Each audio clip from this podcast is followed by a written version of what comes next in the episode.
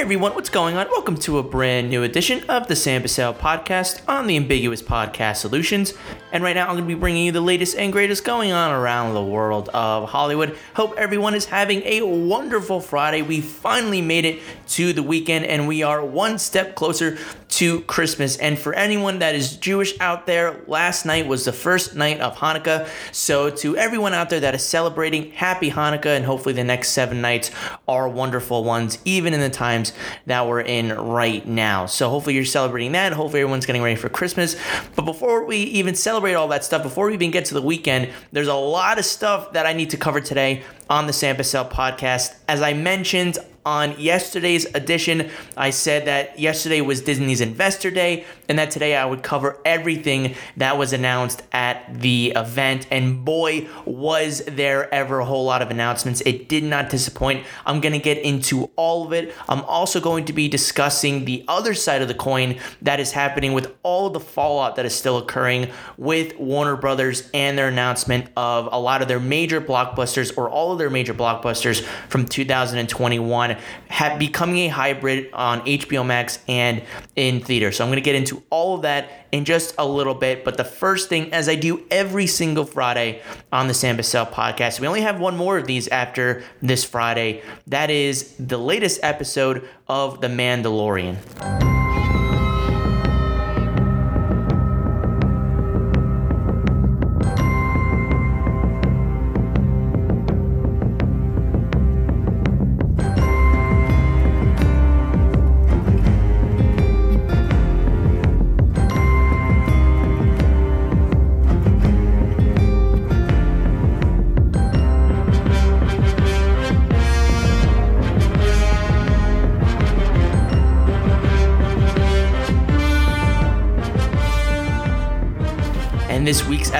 Of The Mandalorian was the penultimate episode of season two. It is episode seven, chapter 15, The Believer. And this episode was directed by Rick Famuyiwa and was directed by him as well. He was the director of chapter two and chapter six of the first season of Mando. So he has experience in this universe and working with these characters.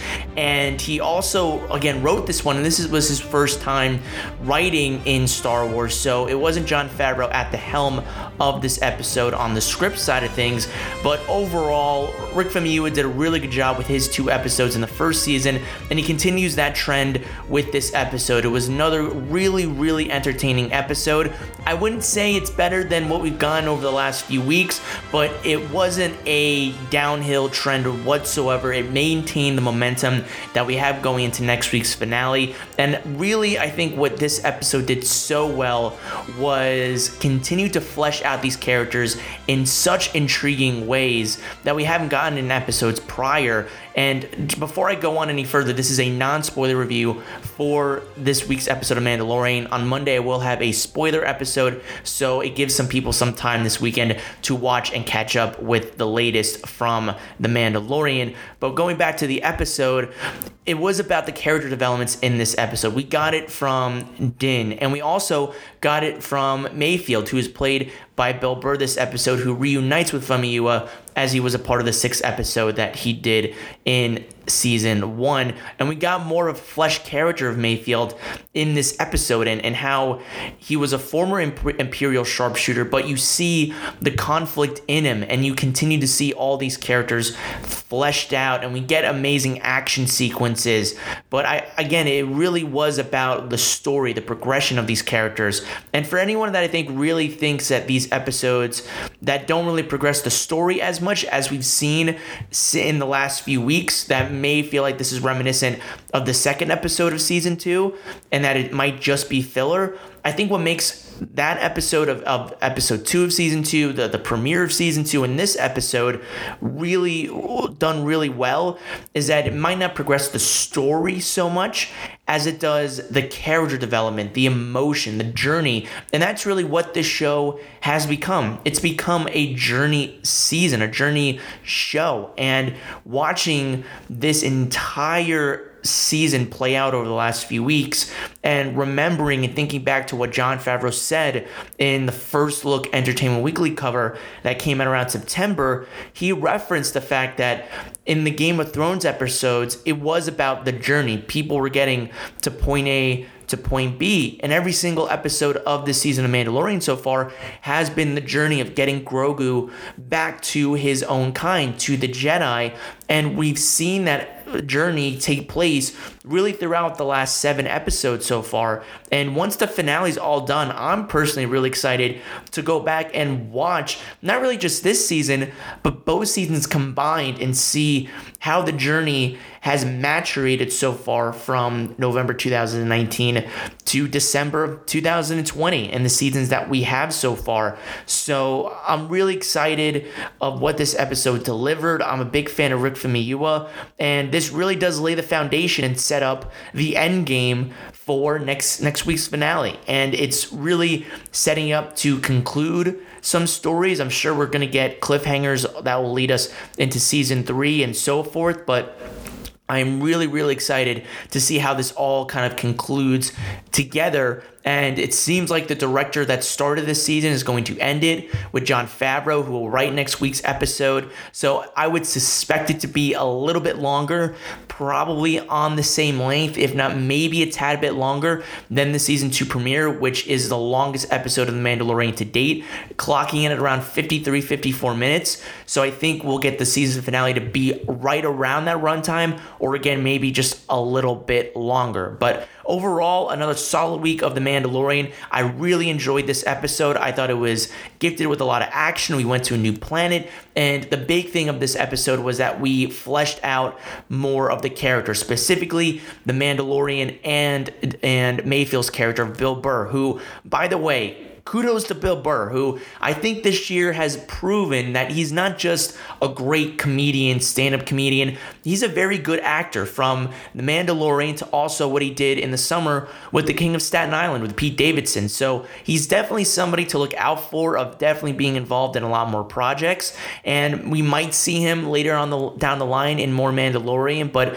I definitely think that for people that were maybe worried and didn't like the Bill Burr episode from season one, I don't think they have to worry a lot about this episode, as I think they do a lot of great stuff with his character and fleshing it out a lot more than I think we realized from the sixth episode of that premiere season. So, definitely a lot to look forward to, definitely a lot to enjoy in this episode. It clocked in at around 35 minutes or so. So, again, a shorter episode than we, what we've gotten throughout the season, but still very entertaining, very enjoyable. And I think a lot of people are going to really, really like this episode, setting up for what should be a bonkers finale next week. So, if you guys have seen The Mandalorian, what did you think about it? Did you enjoy it? Did you think it was maybe a little bit of a letdown? Did you it, did it exceed your expectations? Let me know what you think. Again, non-spoiler comments in this section of the podcast and leave your thoughts below. I really like to know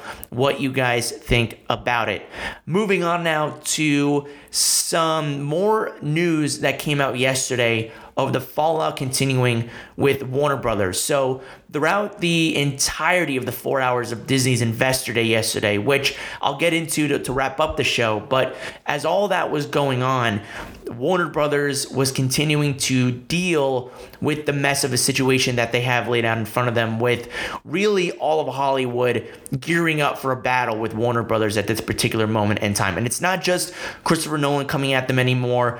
Guilds and agencies are starting to go after Warner Brothers, sending out letters yesterday talking about retaliation and how they are not happy and how their clients are not happy of what is going on in the occurrences of what is going on with this new deal of again H- HBO Max and theaters having this hybrid of all of the 17 films that are coming out next year from Warner Brothers. And again, Nolan came out at first during the beginning of this week to talk about this. And again aired his grievances on what he thinks is an error in the ways of, of this decision. And then it came out of course that in the the hours leading up to the bombshell that dropped last week it was revealed that a lot of the creators and actors and people that were working on all these projects, minus Wonder Woman 1984, were only apprised of this announcement about an hour, hour and a half before the news dropped by all the outlets and by Warner Media itself. So really, this week has become fallout for this decision for Warner Media. They're not, they're not able to celebrate this decision right now, even though they're going out and saying that they are looking forward to this. This is the right way to go behind the scenes, they're pretty much trying to clean up this mess, I think, and try to bring order back to the people that they are working with and collaborating with on an artistic stand front right now. And one of the other directors that we heard rumors about through reporting that he was not happy was Dune director Denis Villeneuve, whose film is going to be following this hybrid format and was always intended to be a theatrical landscape. It's got an incredible cast, incredible production design, just an incredible film that is meant to be seen on the big screen. And in a letter that was made to Variety that they published, Denis Villeneuve really went after it and, and really laid it all out there in scathing and scathing reviews and scathing critiques really went after Warner Media and how he really feels about this whole thing. So I'm going to read a few excerpts from the letter that he sent to Variety and Variety later published on their website. This, so this is what Denis Villeneuve had to say about the entire situation. Again, this is the entire letter, but these are, I think, the major excerpts from the, the letter that he sent. I learned in the news that Warner Brothers has decided to release Dune on HBO Max at the same time as our theatrical release, which by the way is October 2nd of next year, using prominent images from our movie to promote their streaming service. With this decision, AT&T has hijacked one of the most respectable and, and important studios in film history. There's absolutely no love for cinema nor for the audience here. It is all about the survival of a telecom mammoth, one that is currently bearing an astronomical debt of more than 150 billion.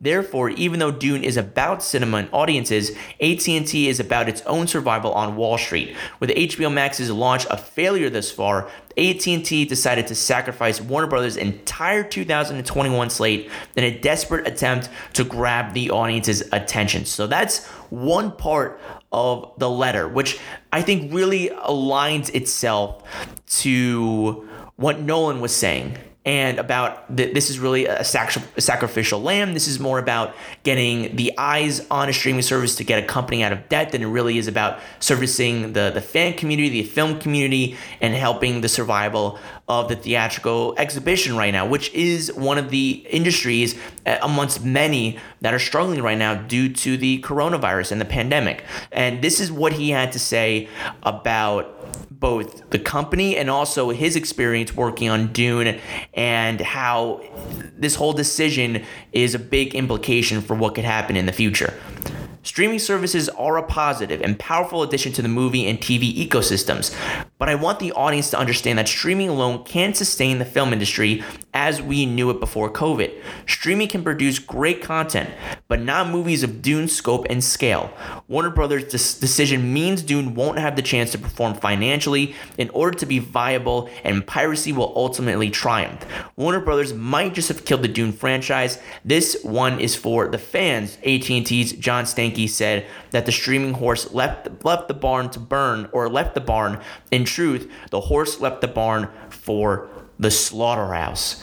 That is, if that is not an indictment and a scathing review of a person that works for a media conglomerate and one of your employees, your powerful employees, is saying this, that is an indictment against how people really are feeling about this decision. And I think to put all this in its proper context and perspective, along with the with the letter that Denis Villeneuve sent, who again is a tremendous director who did incredible work of Blade Runner 2049, even though it was a box office bomb, tremendous movie. Arrival, Sicario, Prisoners, he is really one of the best directors in the game. And when I think of top three, top two directors, both of them are working at Warner Brothers right now between Nolan and Denis Villeneuve. Both of their movies were on my top top 10 most anticipated when 2020 started before the year played out the way it did. I love both of their works when it comes to their resumes.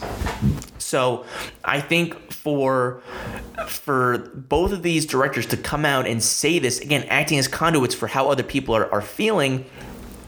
To put this in its perspective, between what the CAA also put out in a letter saying that their clients are not happy, that their deals are not being upholded or upheld, and and also when it comes to the DGA and the fact that they thought they had these deals in place that all these films would be going theatrical, and the deals that they made were going to be made for theatrical release, and that they were not told otherwise that the deal had changed. And it all really just comes down to really the reason for all this fallout isn't the fact that it's the films being put on the streaming service or that it's a hybrid release. I think that is that is now part of it. And I think again, for the first half of the year, I think it makes total sense because we're still going to be in the midst of a pandemic. But once the second half of the year comes out, then those questions can start to, to come out where do we need to put these films in this hybrid when theaters are slowly starting to make a comeback? But it that makes somewhat of, of, of sense. It makes sense. But the the real indictment when it comes to this is the way that Warner Brothers, Warner Media handled this. It's like if you had a sports contract. And let's say Paul George just signed for five years, an additional $223 million, and he still has the contract that he's playing out right now. And let's say Paul George is putting up great numbers for throughout the next few years. And then all of a sudden, the, the LA Clippers decide, well, we don't want to we, we don't want to uphold this end of the deal anymore. We're going to cut you. We're not going to pay you the money anymore. That's not the deal that they set up in place. Sure, Warner Brothers, uh, not Warner Brothers, but the LA Clippers can do that, but it's not good business. It's not going to look good. The optics aren't going to look good. And, and, honestly, that kind of stuff matters.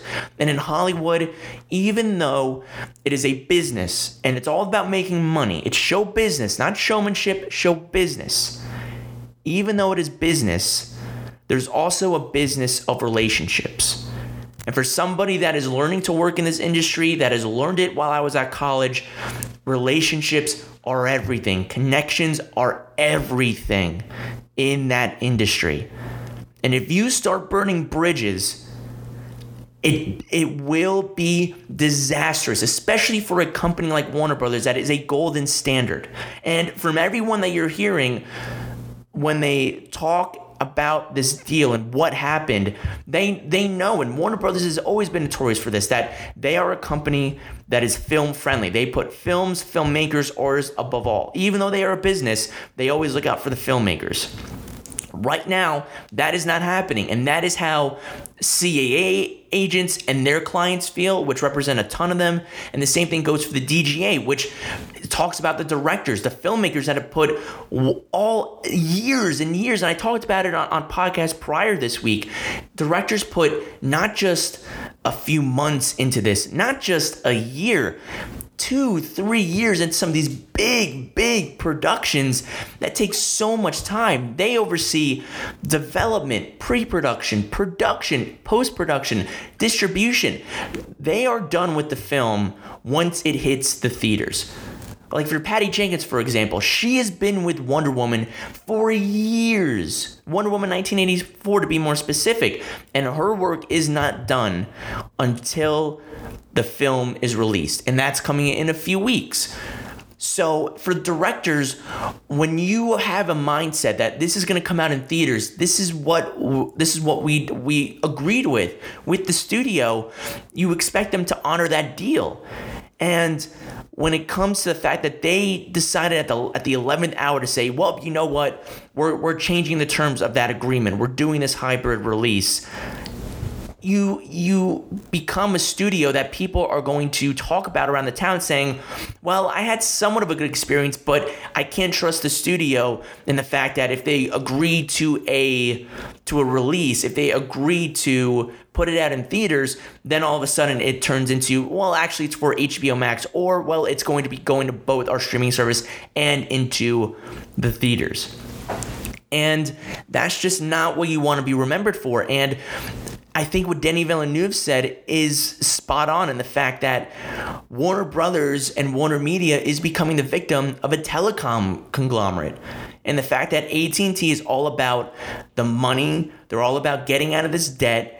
And for a studio, that is not you cannot operate in that way. And again, you want to make money, but you want to keep these relationships healthy because again, these aren't just B level directors. These aren't just indie directors that you can just say, you know what, you you haven't done anything good for us. We'll do what we want to do with this film. No, these are highly acclaimed directors that studios would kill, kill to have on their payroll. There were reports coming out that years ago, Alan Horn, the chairman of Disney, or for for Disney Films Theatrical, was trying to convince Nolan to come over to to Disney and work with them. And Nolan isn't under contract with Warner Brothers, but he's under a relationship with them where they have treated him well and he has made them money. So it works hand in hand.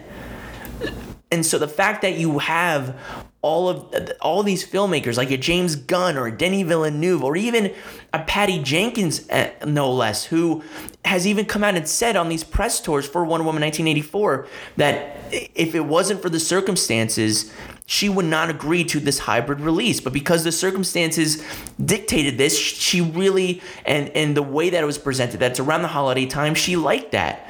And she has even come out and said if this was any other circumstances i would not be going for this whatsoever.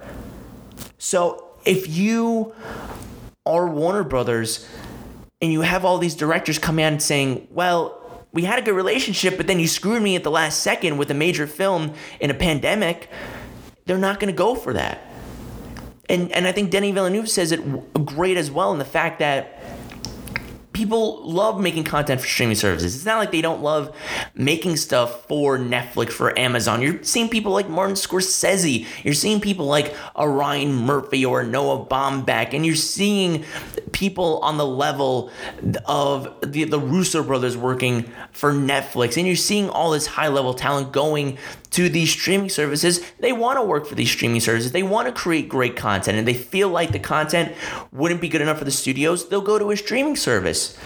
But the fact that these were made and agreed to be put in theatrical release, and the fact that in terms of the money, the money situation for these filmmakers, where they are expected to make money off of these films successfully through theaters and now that could be messed up entirely where you are going to lose all this money probably with these hybrid releases because nobody's going to go to the theaters right now and you're not going to be making a whole lot of money off of the the streaming service. At least you're not going to be making as much as you would have if it just went to theatrical.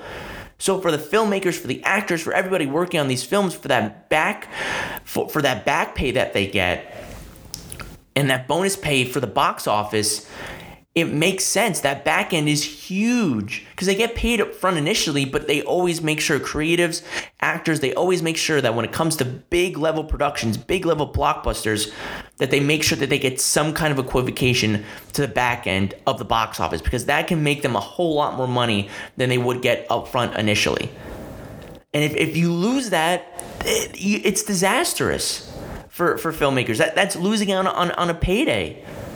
And again, everyone wants money, and these filmmakers want money, and they deserve that kind of money, putting in the blood, sweat, and tears that they do into these movies for years. And Judd Apatow just recently went on Variety and was talking in an interview and saying that Universal looks like Saints right now.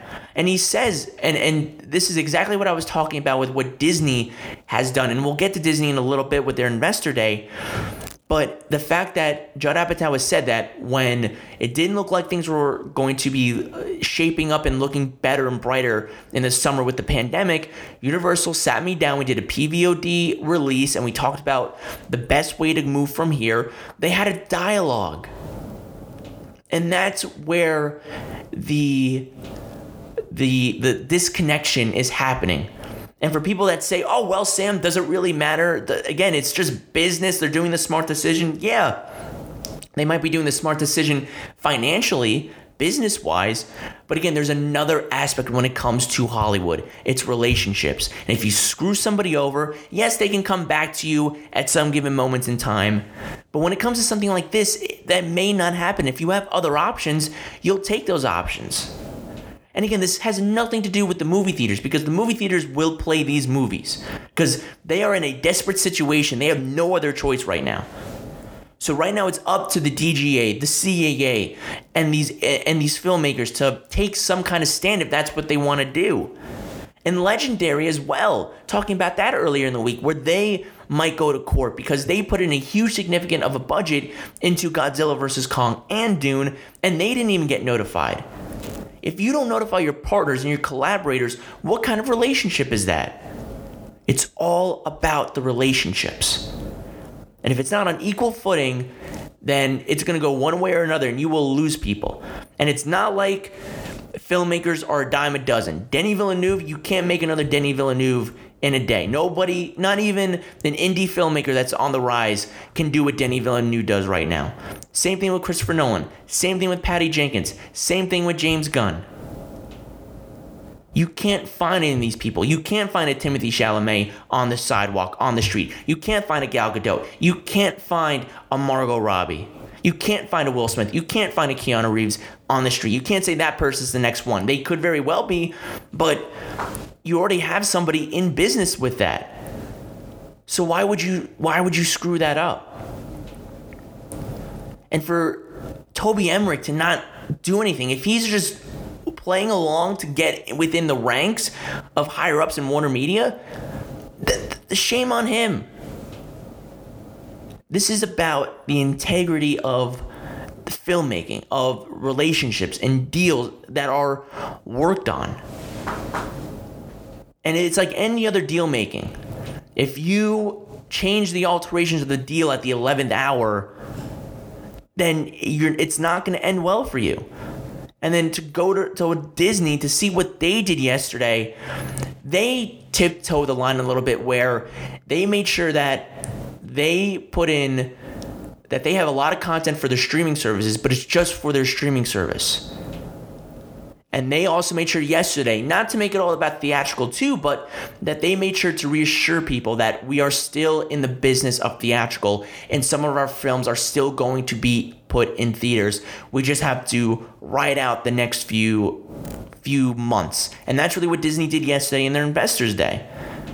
And so to see the difference between Warner Brothers and what Warner Brothers is doing and what Disney's doing is completely different and why Disney is the gold standard in Hollywood right now. As much as people say that that Warner Brothers is a gold standard as well, the standard right now is Walt Disney. The Walt Disney Company is a standard, and they keep on proving it, and they proved it again yesterday. And Warner Brothers right now, while while Disney is seeing stock rise up, while Disney is getting applauded for all the content they shared and tiptoeing the line and making sure they didn't negate one side or the other, Warner Brothers is, is shoveling up a mess.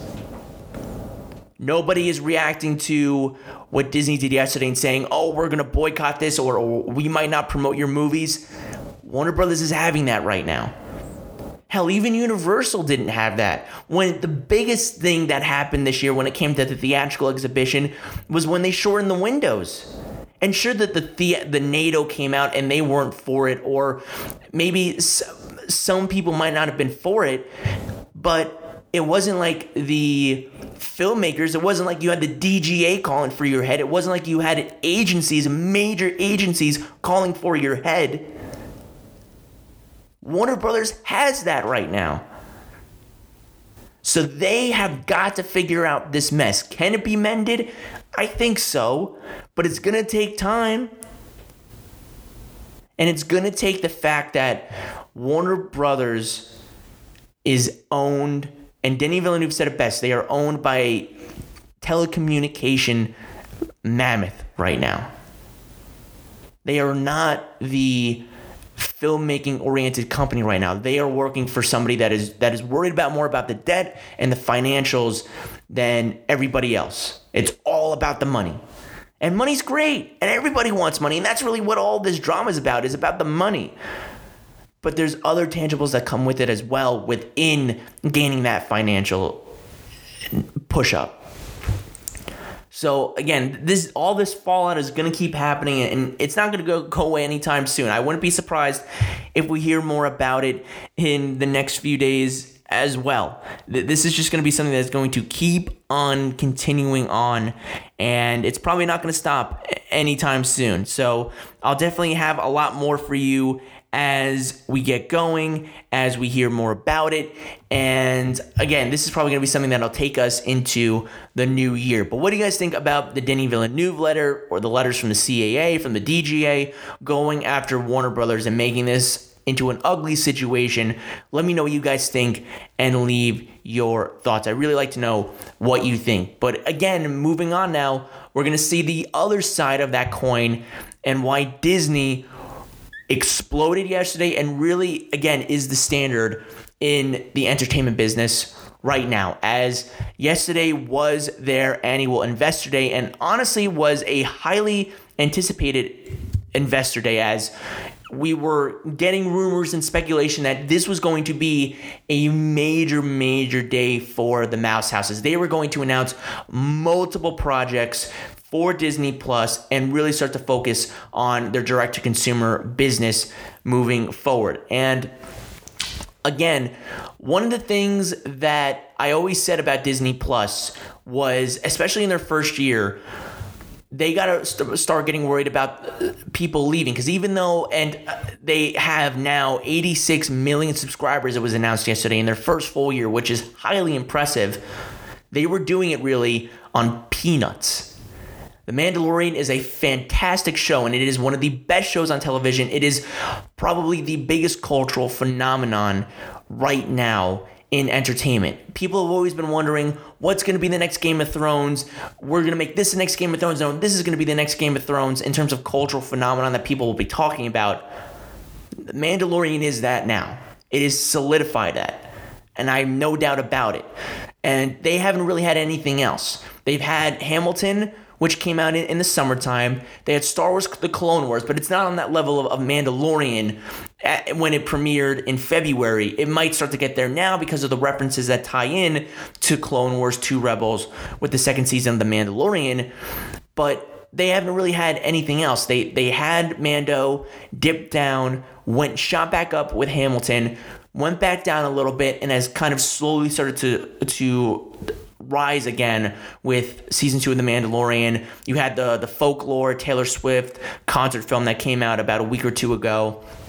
So the big thing has always been the consistency in you have a big project and when that ends you kind of have a, a few about a few months of nothing and then you start have a, a big shot and then you go down it's like a roller coaster well, now it seems like with the announcement of all this content that came out of Disney Plus yesterday and the Disney Investor Day, that the consistency is going to start happening next year in 2021. And at the beginning of the Investor Day, they talked about how the the scenario moving forward for the next few years is that we are going to potentially have 10 Marvel shows and 10 Star Wars shows each in the next few years. So we didn't even hear about the content that's going to be provided, what the details of those shows are going to be. But just hearing that blew your minds right away that wow, this is that's big, that's huge, that they're going to be churning out all that content in the next few years. And then they talked about how there's going to be 15 live action, Disney animated, and 15 Pixar films, along with 15 all new Disney live action and features directly released on Disney Plus. So right away, they're putting all their focus and consolidating it onto streaming onto their streaming service. So even though Disney is focused on Disney Plus, it's not the only major thing that they really were talking about. And they made sure to reference at the beginning of their investor that they're focusing on Disney Plus, but they're also focusing on the theaters. And again, towing that line. And they announced that Raya and the Last Dragon is going to take a page out of the Mulan's book and go to Disney Premier Access while also going into theaters on March 5th. I yes, March 5th of next year. So Raya and the Last Dragon will be coming out in theaters and Disney Premier Access. So you will be having to pay a $30 $30 surcharge if you want to see it at home on Disney Plus, or you could go to the theaters if their theaters open around you and if you feel safe enough going to a movie theater. So that was again, I think, a big thing where I think in the beginning people were worried that maybe Disney was going to go with the route of we're going to be putting everything on Disney Plus, even doing this hybrid release. And Raya was a little bit of, of a concern about that. However, as the the, the investor meeting went on, you could clearly tell that again, a lot of the stuff that they announced was for Disney Plus, but they did release and share tidbits of some films that will be made for theatrical and reconfirmed that some of their bigger films, like some of their films from the MCU, some Star Wars content, will be made exclusively for the theater. So again, they kept that line towed of a lot of what we're focusing on in streamlining is our streaming service, but we're also we also know that we are huge in the theatrical exhibition and we are keeping some of our bigger films in play for the theaters. So I think overall that's really where the day came from. And from then on out, it just became bomb after bomb after bomb. And Disney Investor Day was really an investor day mixed with a, a level like event of like a Hall H Comic Con or D23 where news was just coming one after the other. I couldn't tweet everything because it was just one thing was coming out after the other. And, and, once I was done writing about one thing, the next thing was coming up. So I had to focus on a lot of stuff. So I made sure to kind of recap everything as as they came in sections. And that's really what they did when it came to the the middle of their investor, where after they talked about Hulu and and ESPN Plus and a lot of their other stuff, they went into a lot of the the film the, the, the, the major companies like Pixar, Disney Animation, Disney Live Action, and of course Lucasfilm, Star Wars, and Marvel. And that is really where we're going to start today. So I'm going to hold off on talking about the Star Wars stuff and the Marvel stuff until the end because that's the big stuff that people really wanted to hear about. So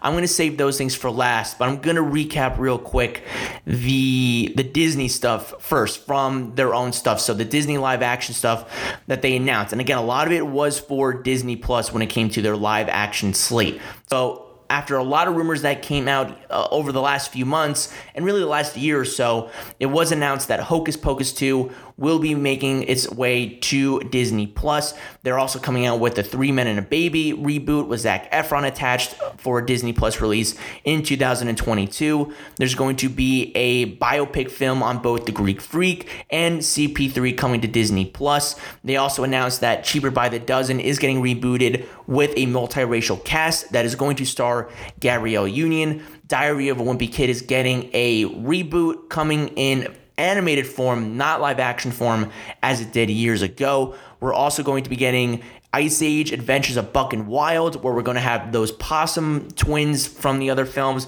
along with Buck coming in for a new adventure in a spin off film. Simon Pegg will be reprising his role as Buck. So basically, also within this investor day and these announcements, you really kind of started to see the blend happening between the 20th century studio properties mixing in with Disney. And this was one of the latest examples, along with a brand new Night of the Museum film that will be animated instead of live action with Shawn Levy producing. And then Disney got into some films that would be made uh, theatrically. And again, this was where they said, even though a lot of this stuff is for Disney Plus, we still acknowledge that theatrical is a big portion of our business. So they announced that Jungle Cruise with Dwayne The Rock Johnson and Emily Blunt will be staying in theaters for July of next year. The Lion King prequel with Barry Jenkins directing is underway as well. And they also officially finally announced the full cast of The Little Mermaid, which we all kind of knew after many reports of what the cast was going to look like. Halle Berry will be playing Ariel. Awkwafina will be in it. Daveed Diggs, Jacob Tremblay, Melissa McCarthy will be playing Ursula, and of course Javier Bardem, Bardem, excuse me, will be playing King Trident with Rob Marshall, who directed Mary Poppins Returns, coming in to direct this musical. And then we got an announcement that there will be a live action animated hybrid Chip and Dale movie with Andy Samberg and John Mulaney with Seth, Rogen cameoing. That'll be coming out in the spring of 2022. And then we got back into the Disney Plus stuff where we heard rumors that some of the theat- live theatrical films that were coming out would make their way over to Disney Plus in order to kind of conglomerate it down and sift which ones can we make for Disney Plus, which ones can we release in theaters. And the two that are making their way to Disney Plus is Pinocchio with Robert Zemeckis directing along with Tom Hanks, where according to some of the details, they will be using state of the art CGI for the making of Pinocchio. And also, the David Lowery directed Peter Pan and Wendy will be making its way to Disney Plus as well, with Jude Law playing Captain Hook. And Cruella, while it wasn't announced that they will be it will be coming on Disney Plus, it sounds like Cruella with Emma Stone, which kind of seems like it's going to be the origin story of the very famous 101 Dalmatians villain Cruella de Vil will be making its way into theaters where it was announced at D23. And then some surprise announcements that came into play was Enchanted 2 was announced where it'll instead of being called Enchanted 2, it'll be titled Disenchanted. It'll be coming on Disney Plus and it will be seeing Amy Adams reprise the role from about more than a decade ago. That was a very famous Disney film that came out. And another big announcement that came out was the sequel for the Sister Act, Sister Act 3 will be coming back with Whoopi Goldberg coming back into the lead role with with Tyler Perry coming on as a producer. So again, uh, for the Disney live action just alone, a lot of stuff was geared toward Disney Plus, but some of it was made for theatrical. So keeping that balance going of again, there's a lot of stuff we're streamlining to Disney Plus, but we know where we want to go with theaters and we still want to stay with theaters. And then they went into Walt Disney animation. And of course, I talked about a little bit before Raya and the Last Dragon, and the head of Disney Animation, Jennifer Lee, who was the director on the two Frozen films, came out and talked about some of the things that they will be getting into. She talked about what was talked about at the top of the investor meeting, where about Raya and the Last Dragon, and she got into the whole thing with Disney Premier Access, but she also got into the film itself, talking about the character of Raya and some of the the supporting cast that will be revolved around her, such as characters like Boun, a, a giantin, and a, a thriving ty- a toddler named Noi. And we also got really kind of the first official look at the dragon that will be voiced by Awkwafina. And Jennifer Lee talked about it as being beautiful and bold. And seeing this new content and also seeing, knowing the first trailer that came out about a month or two ago, I am very excited to see what Raya and the Last Dragon has in store. So again, that is going to be coming out on Disney Plus and going the premiere access route on the streaming service while also being in theaters as well. And that was really the only title announcement that came with that hybrid to it, where it was going to be Disney Premier Access, where you have to pay 30 additional dollars for the movie like Mulan, or you could go see it in theaters. That was the only film that had that attachment to it. And then after Raya and the Last Dragon, they went into a lot of spin off animated shows from a lot of their popular library content of films over the last few years, and really kinds of shows that the, a lot of these sequel spin off shows to these highly popular films are going to be very, very essential to getting in that younger dem- demographic onto Disney Plus. So they announced that a Baymax show is confirmed that the series is going to be a continuation of the movie. It's going to focus on Baymax's protocol and will feature new patients every episode, and that Baymax will have a new feature for new patients to u- utilize and we'll kind of show him as being that kind of protocol droid that is a caretaker instead of this badass action fighter that we got to know him in in Big Hero 6 and that is set for an early release in 2022 and then they went on to talk about that there will be a short form show called Zootopia Plus which will be focused on the supporting animals and their lives and that'll be made for spring of 2022. There's going to be a long form musical comedy series called Tiana, which will be showcasing the character from The Princess and the Frog. So you'll be seeing more of that character and more of that world in New Orleans. And that is set to be coming out in 2023 and then they will be focusing on another Disney princess, uh, specifically Moana, and it'll be a musical comedy show that is in development. It'll bring back the character of Moana, and that is set to come out in 2023. And then there was another interesting show that is coming out, and it is it is a mixture and a hybrid of bringing kind of cultural ethnicity to Walt Disney Animation, and it's called Iwájú, And basically, that is a Nigerian for the future. And it's going to be set in Lagos, or Lagos, excuse me, rather. And it'll have this sci fi element to it. And they showcase this cool concept art for it and the, the creators behind the show. And seeing all of it and hearing the description of what the show could be, it definitely had inclinations of Black Panther, where it was Wakanda, where it has very indigenous religious types where it's definitely spiritual, but at the same time, it is very futuristic. They they believe in science. It is very cultured, and, and it has that kind of mixture together like Wakanda does. So it looked very intriguing to me, and I'm excited to see what they do with that one in 2022. And then to wrap it all up, they announced their next Disney animated film after Raya and the Last Dragon, set to come out in 2022. It is the recently rumored film that people were talking about, and that is Encanto. And it is going to be a musical film set around Colombia and the Colombian culture. It is going to be directed by Byron Howard, Charise Castro, Smith, and Jared Smith. And of course, it'll have music directed and, and produced by the one and only Lin Manuel Miranda. So that sounds like it's going to be a lot of fun. Again, Disney animation and, and even Pixar as well, which I'm going to talk about in a second trying to really delve into more culture, culturally ethnical societies in their animated films right now, which I think is exciting. It's inclusive and gets people to see cultures from all around the world. So I'm really excited to see what Disney Animation does with that. And along with Raya and the Last Dragon, it seems like Disney Animation is going back to original films right now. Same thing with what Pixar is setting up to do in the next few years, which speaking of Pixar, they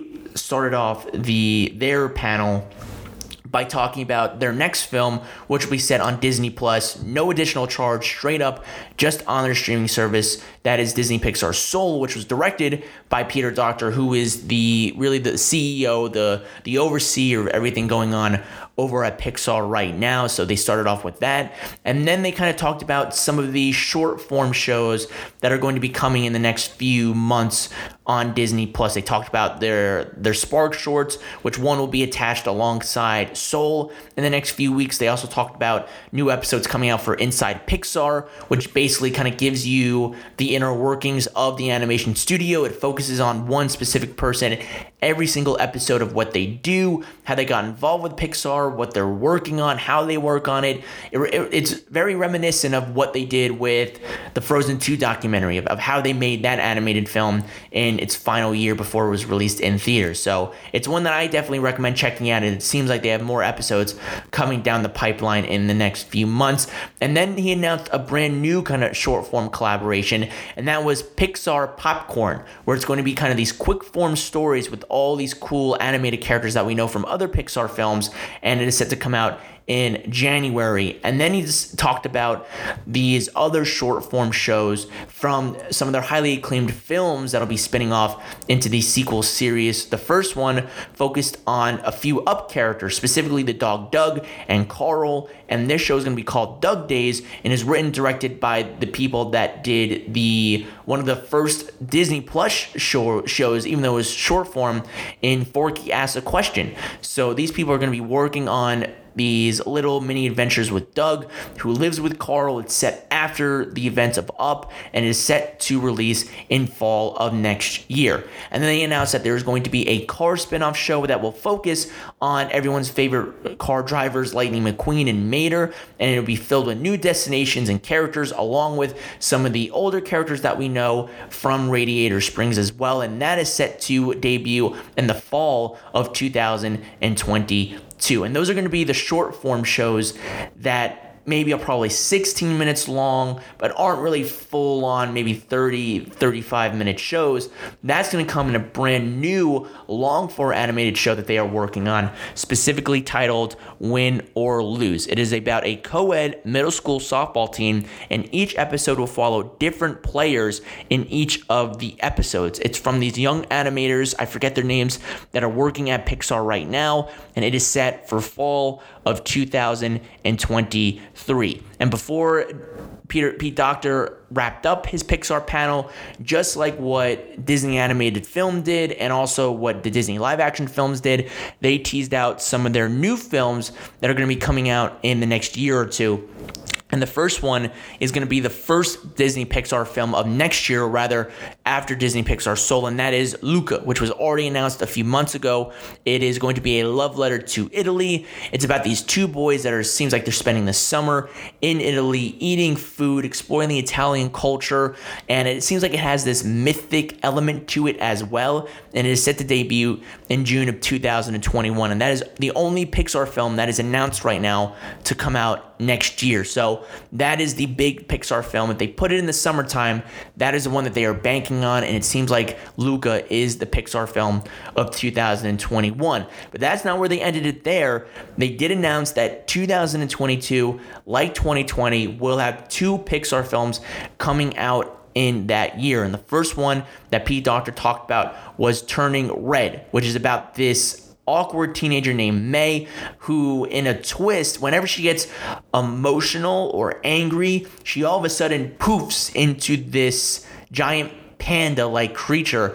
And he called it kind of a coming age story with a little bit of a twist to it. And it'll be coming out around the spring of 2022, probably like Onward, where it'll be out March, April at the beginning of the year. And then Peter Docter closed it all out with the biggest title, I think the biggest news coming out of the Pixar panel, and that is a spin off from the Toy Story franchise in Lightyear, which will be taking on the definitive origin story of Buzz Lightyear and kind of I think the person or I think the person or being that inspired the toy that would become Buzz Lightyear that we see end up in Andy's room.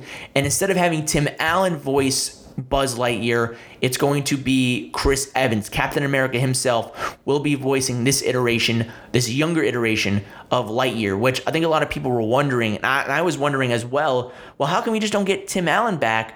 And I think, again, this isn't like it's the Buzz Lightyear that we all know. It's a different version of that character that I think inspires the toy that everyone wants to buy in the first Toy Story film. So, I think to get Chris Evans on, it's smart. And the animation, just from that one shot alone, that one picture that we saw, it looks gorgeous. You could just see how cinematic it looks, just how crisp and crystal. You can see all the details on the spacesuit.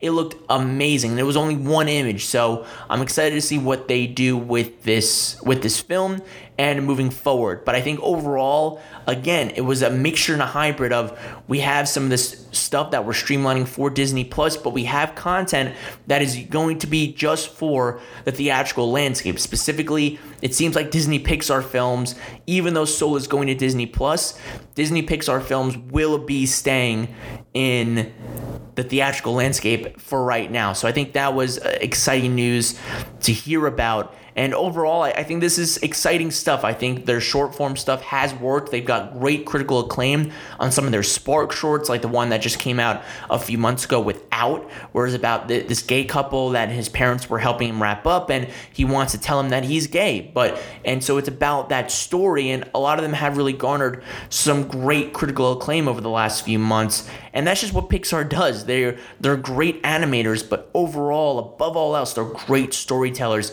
They tell stories for all ages, and I think the fact that they're telling new original content while also leaning into the IPs that they've created is very smart because the one thing that you want to get into with these these shows is that you want to get people interested in them and you want to get people to say, oh, well, there's this car show out. Why, why, don't I check it out with my son or my daughter?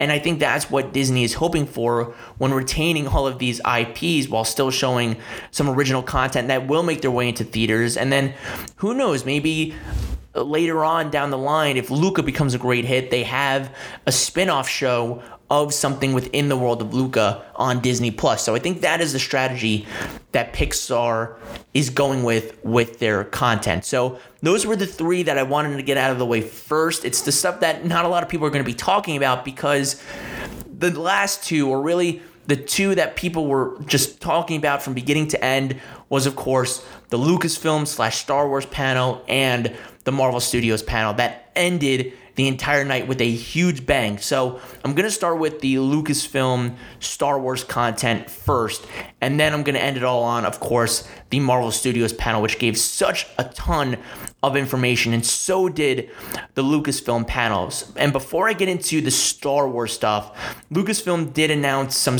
of some other non-Star Wars content that they're going to be working on. The first one was one that was announced a few weeks ago by Deadline that they are working on a sequel to the the the, the film of the 80s Willow with Warwick Davis and that it's going to be a sequel set 30 years from the first film and that they're going to be shooting in Wales. And then, of course, the next thing that they talked about was Indiana Jones finally giving us an update of where this film is going to go, what is going to not encompass it. We don't know a lot of the plot details, but the fact that they did announce this officially is good. And they did announce that James Mangold will be taking over from Steven Spielberg to write and direct this movie, and that Harrison Ford will be coming back to reprise the role of Indiana Jones. And the big stinger to all this that I don't think a lot of people are really talking about is that this will apparently be the final Indiana Jones film. Kathleen Kennedy herself specifically said Harrison Ford will be returning to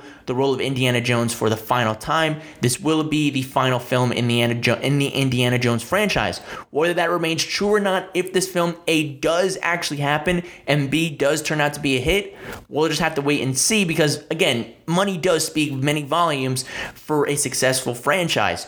So we'll see what happens with this film. But I think the fact that we got details and the fact that A, it's going to start principal photography in spring of 2021 and will be released in 2022 is a step in the right direction for all the years we've been hearing about the making of an Indiana Jones film, but it just never came to fruition. So, this is the closest thing that we have gotten to it. And now that it's been officially confirmed by the woman herself, I think it's going to actually happen. I think this is really going to happen. And we got in Harrison Ford back. James Mangold is a great filmmaker, so I'm excited to see what he brings to this franchise. And we'll see where it goes from here. And if we know anything about James Mangold, he knows how to craft a farewell send off to an iconic character. Just watch the film Logan. Enough said. But moving on from the Lucasfilm non Star Wars stuff to a galaxy far, far away. I loved what we got from the Star Wars panel. Just an overall thought of everything that came out.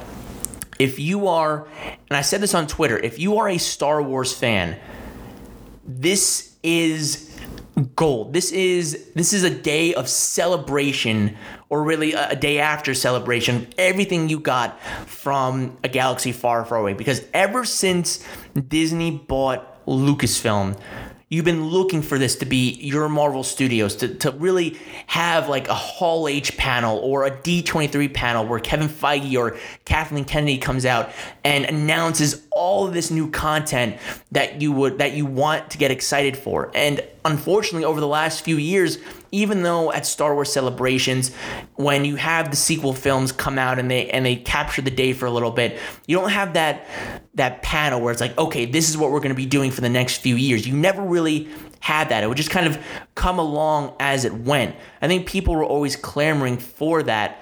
And finally, last night, it happened where you finally got that big panel where you get excited for the future of the franchise that you love. And boy, did Kathleen Kennedy and Lucasfilm deliver on some exciting stuff to look forward to in the Star Wars universe. So we're going to run it down real quick from the top.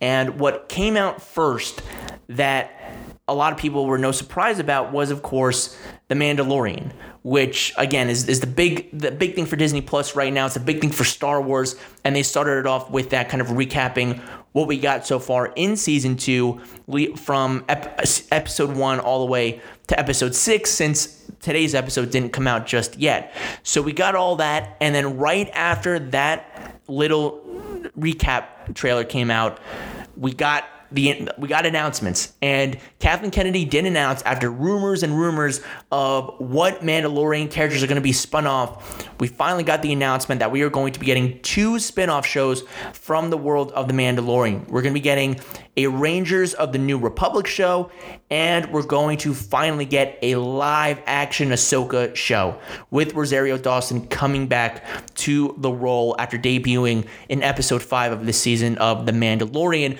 And Jon Favreau and Dave Filoni will be executive producing both shows, with Dave Filoni being a writer on the Ahsoka Tano show and all shows will be interconnected leading up to this big main story arc that we're going to get. So basically, if you're a fan of The Mandalorian and, you're looking at what has been established in this second season, that we're getting to some kind of end game and everything's kind of being built towards something, it seems like Favreau and Filoni are kind of developing their own mini Endgame Infinity Saga type of thing with that little corner of the Star Wars universe with Mandalorian. So there was a lot to be excited about with that. The fact that Rosario Dawson is coming back for Ahsoka. I think people became went on became on board with it and know who Ahsoka is and will have time to watch Clone Wars again, to watch Rebels, and really become invested in this Ahsoka Tano character. That when her live action series comes out, people will be excited for what she's going to do. And as for Rangers of the New Republic, right away thinking about it, it's it's a Cara Dune show. And we've heard for a long time that Gina Carano could come back as Cara Dune in her own spin-off show. And seeing where her character is and what happens to her character in season two of Mandalorian, it's it's clear that she is going to be a part of that show. And people have been wondering that maybe we could get Boba Fett, we could get Fennec a part of this season uh, or this new show. That could very well happen. But I think some of the things that have been established in this season of Mando could very well play into Rangers of the New Republic that some people are branching off and saying there's something not right going on in the galaxy, and that could help lead into what eventually will become the the the new Resistance or the Resistance in the sequel trilogy of Force Awakens, Last Jedi, and Rise of Skywalker. So I think all that will be culminating to something great that people are looking forward to. And then Kathleen Kennedy after that talked about stagecraft, which is the technology that is utilized of making the volume for The Mandalorian. And she announced that they're building three more additional stages one in Los Angeles, one in in I think Europe and another one in, in, in I think another two are, are, being made in Europe. I just don't know specifically where, but I know one of them is definitely being made. An additional one in Los Angeles. And seeing a lot of the behind the scenes stuff where they showed a lot of the behind the scenes of this season of The Mandalorian and how they utilized the, the, the volume is just amazing. It's absolutely amazing what they were able to do with this show. And again, it's going to be exciting to see what they come up with and, and, how they utilize the volume for all these other shows that were announced, along with Rangers of the New Republic and Ahsoka. And then after that came a whole lot more announcements on the television side of things. And the first one that came out after Range of the New Republic and Ahsoka was the announcement of the Cassian Andor show, which is officially titled Star Wars Andor. It's coming out in 2021 and it'll be showrun by Tony Gilroy, who was a part of the creation of Rogue One. So he knows the Cassian Andor characters, work with Diego Luna, and he obviously had a hand, and Kathleen Kennedy specifically said this, he had a hand in the Bourne franchise, which he did. So it brings that spy genre element, which they want to utilize with this show. Diego Luna will be back, reprising, of course, his role as Cassian Andor, along with a slew of new characters and cast members, specifically pointing out Stellan Skarsgård and Fiona Shaw to be more specific. The only the character that we didn't hear surprisingly in this announcement, but we heard last year at D23 was Alan, Tudyk as K2SO again and we didn't hear that this time around. So I don't know if during the process over the last year when they were writing this and coming up with the scripts that they took that character out, or maybe they were holding it off for it to be a surprise when the show comes out or going to announce it later on. I don't know, but that was one thing that surprised me that they left. They specifically did not name that actor and character coming back, even though we did hear about it a year ago or a year plus at D23 in 2019.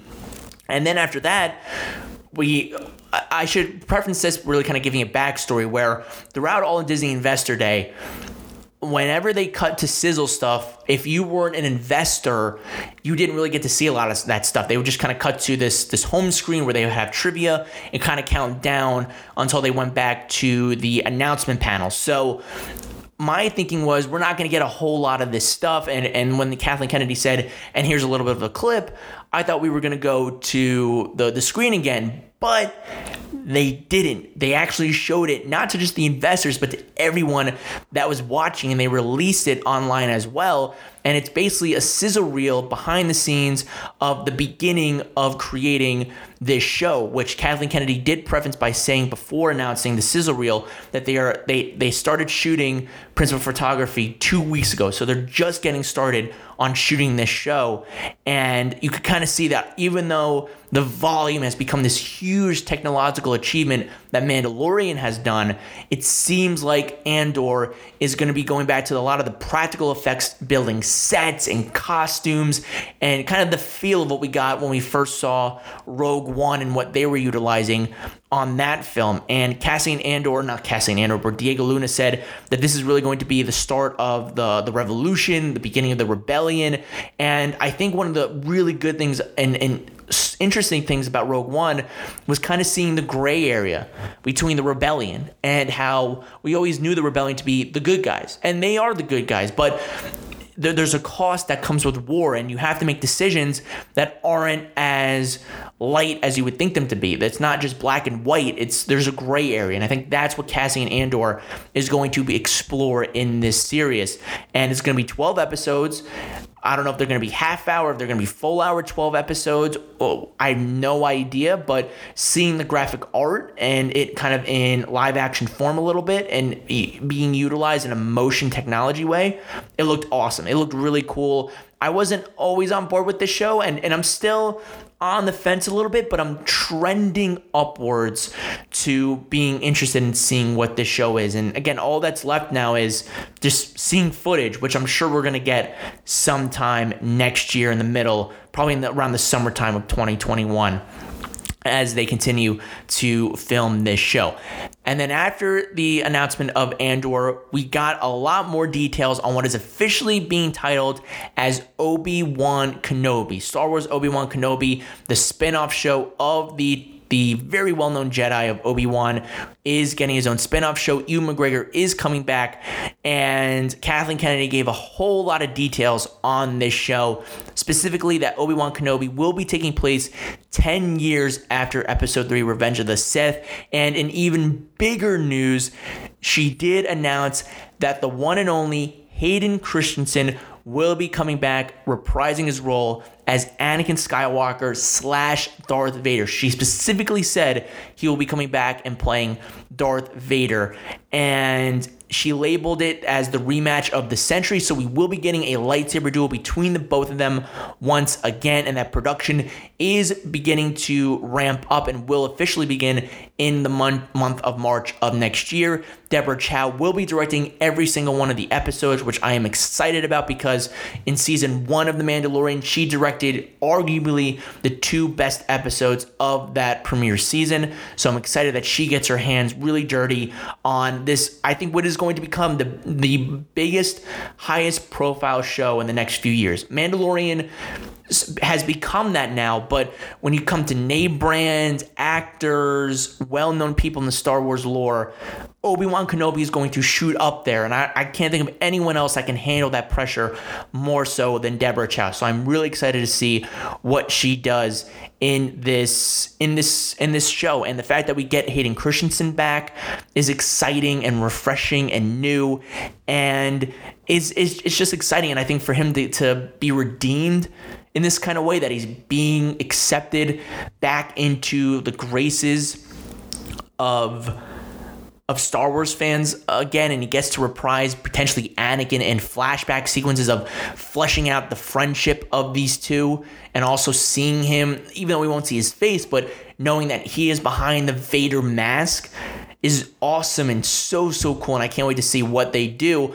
And a big question that comes up to me is even though Anakin is going to be, and, and Hayden Christensen is going to be behind the mask, do they get James Earl Jones to voice Darth Vader once again? Will he come back? Because it seems like Darth Vader, Anakin is going to have a prominent role in this show. It's not like where it's going to be Rogue One where he shows up in an episode or two and that's it, or he shows up for a minute or two or for a lightsaber a lightsaber fight and that's it. He's going to have a very prominent role in this show. And so for me, that is the most exciting part. And I'm really wondering what they're going to do. But th- this show to me, I was already excited for it. I love Ewan McGregor as Obi Wan, as a lot of people do. And I want to see more of Obi Wan and, and, what he did between uh, episode three and A New Hope. So to see this kind of formulate and the fact that we get Hayden Christensen back and all this great stuff is exciting. So I'm really excited to see where they go with this show. And then moving on from the Obi Wan franchise, after we got a little bit of that information, we didn't get any footage of it, but we again we did get some information about it. We moved on to the animated show that will be acting as the sequel to Star Wars: The Clone Wars, which wrapped up earlier this year, and that will be Star Wars: The Bad Batch. It'll follow Clone Force 99 as they move around an ever-changing galaxy after the events of Order 66, where they didn't, I guess, have the implant chips in them, so they have not become under the influence of the newly formed empire. So it's probably about them finding a place within this world now that there is no more Clone Wars. What is their purpose? And seeing the trailer, Dave Filoni is behind this. It looks like a, a Dave Filoni show where it's going to have pop ups of different figures from the Star Wars universe, different planets that we're going to see, cool action. It seems like Ming Na Wen's character from Mandalorian, Fennec, is a part of this show as we saw kind of that visor which she wore in chapter six of this past season. And see, we get uh, Palpatine, Sidious kind of doing his little monologue from episode three where he says the Republic's to be reorganized by the First Galactic Empire, where he has all these troopers at his command. It, it, looks it looks fun it looks interesting.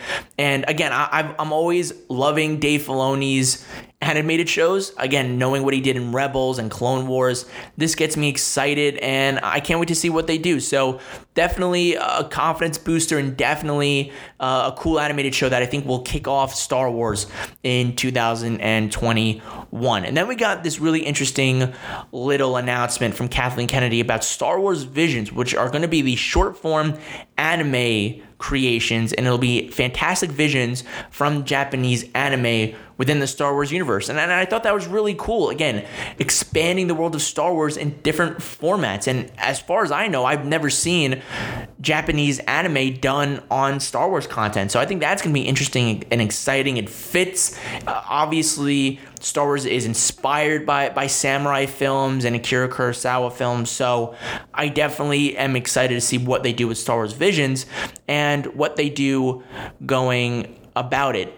And then after the Star Wars Visions announcement, it was brought to us that there will be a brand new Lando show coming about in the Star Wars universe.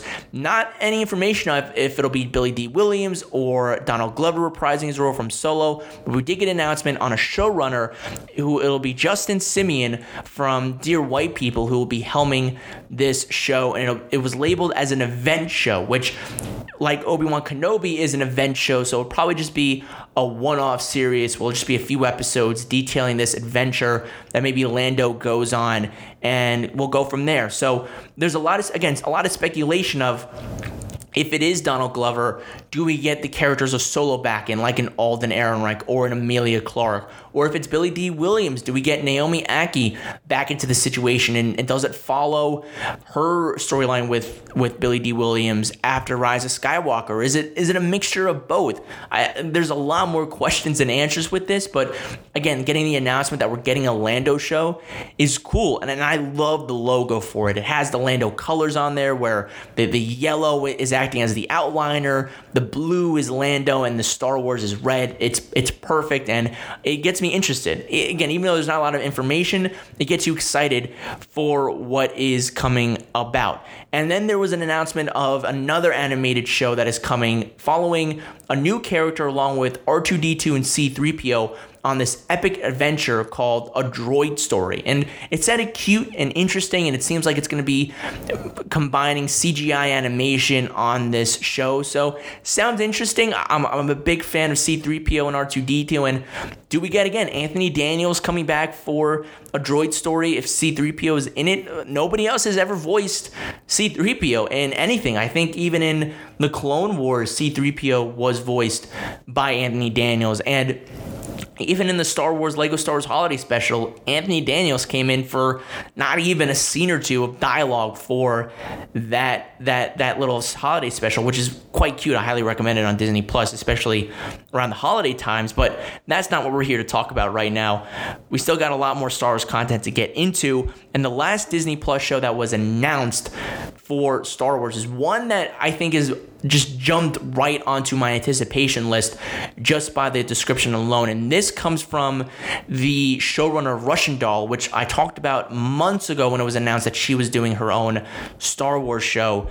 And it seems like her Star Wars show is going to be called Acolyte. And it is going to be a mystery thriller set within the final days of the High Republic era, showcasing potentially the dark side of the Force. And this is really our first indication that we're going to get live action format content throughout the High Republic era, which is going to be a huge factor starting next year, where we're going to get brand new books and comics and all kinds of new stuff detailing the High Republic, which is set 200 years before the events of the Phantom Menace. So the fact that we're already getting new live action stuff within that era is really exciting, and, it gives an indication that even though we're in this little subspace right now of the Mandalorian is taking place between episode six and episode seven, and we're still going back to the stuff in between episode three and episode four.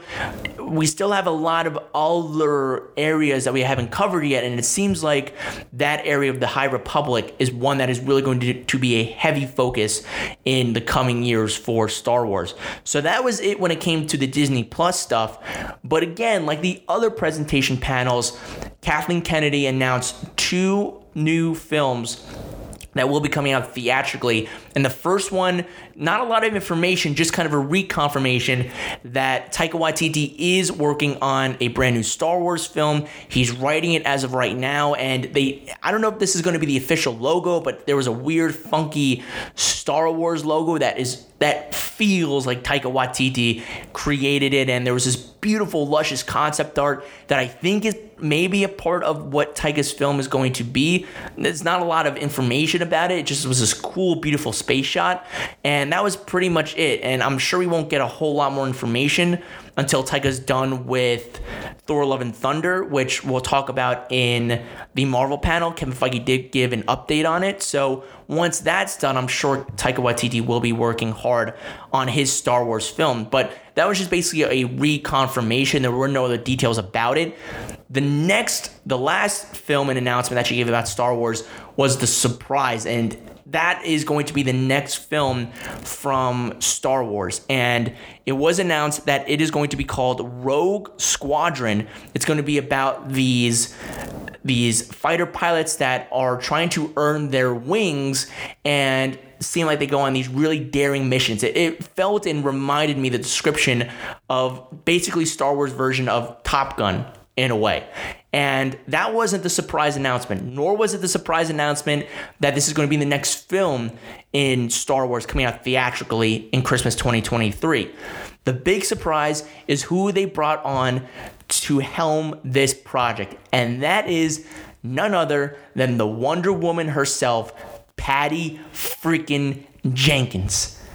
Patty Jenkins is moving from one blockbuster franchise right into another, as this is going to be her next project that she is working on. And if you follow Patty Jenkins on Twitter, I highly recommend watching the announcement video that she put on after Kathleen Kennedy announced announced this this content, this announcement. It is awesome and cool, and she kind of gives this personal anecdote for why she wanted to make this specific film within Star Wars, where her it, it has a deep emotional connection with her in the terms of being a fighter pilot and being a, a a, a a pilot in general and that she had family involved in it. So it, this is really going to be a personal film for Patty Jenkins while also getting to be involved in the Star Wars universe. So we are getting our first Star Wars film since The Rise of Skywalker on Christmas.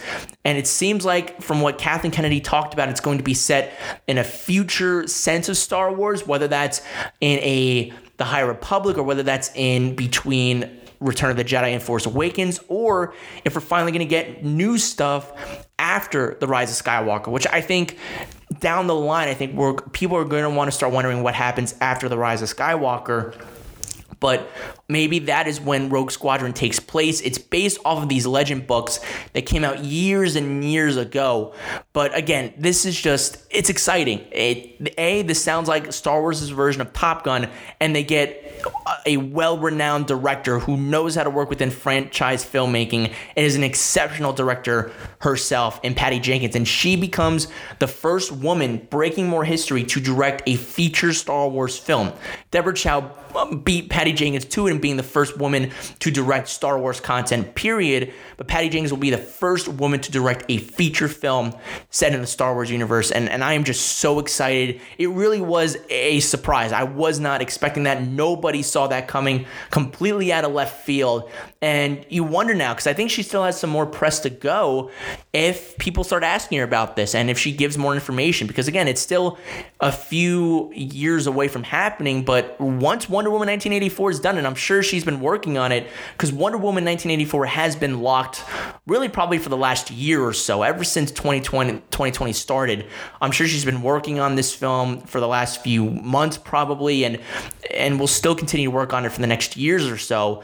So again, this is going to be her next her next film, moving from DC to Star Wars, and again, like the other panels, a lot of Disney Plus content, which is great, but also some things set in the Star Wars universe. And one thing that really surprised me and, and I loved about this panel was again the fact that Star Wars is focusing on interconnectedness, but also branching out new, creative, fun content. And the things about the films that people were wondering is is it going to be trilogy stuff? Are we going to get a new connected trilogy or whatnot?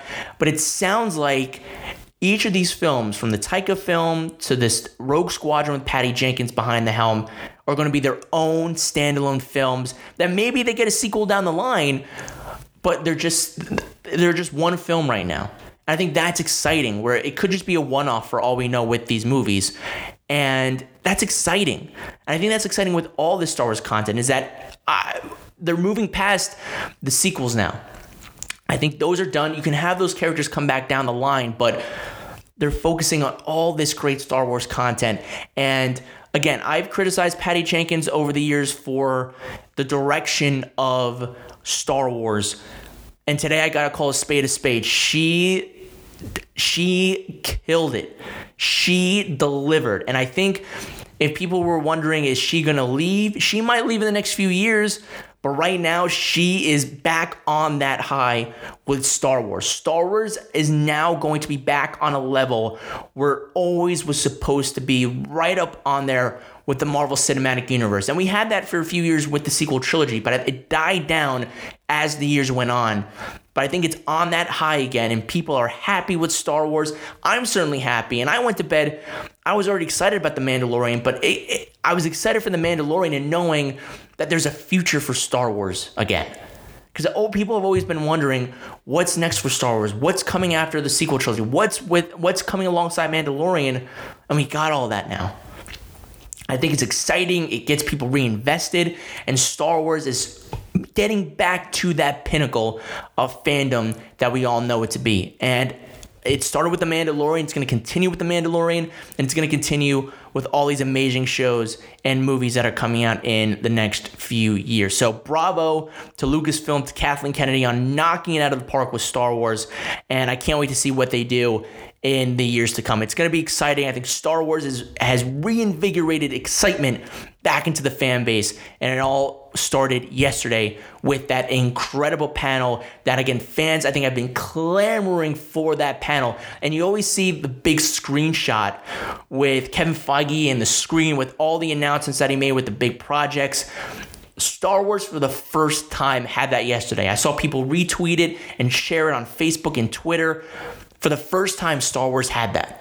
And Kathleen Kennedy, and the entire screen filled up with not just Star Wars stuff, but some Lucasfilm stuff as well, but a lot of it the Star Wars content. And once again, Star Wars is back at the pinnacle alongside franchises like the MCU.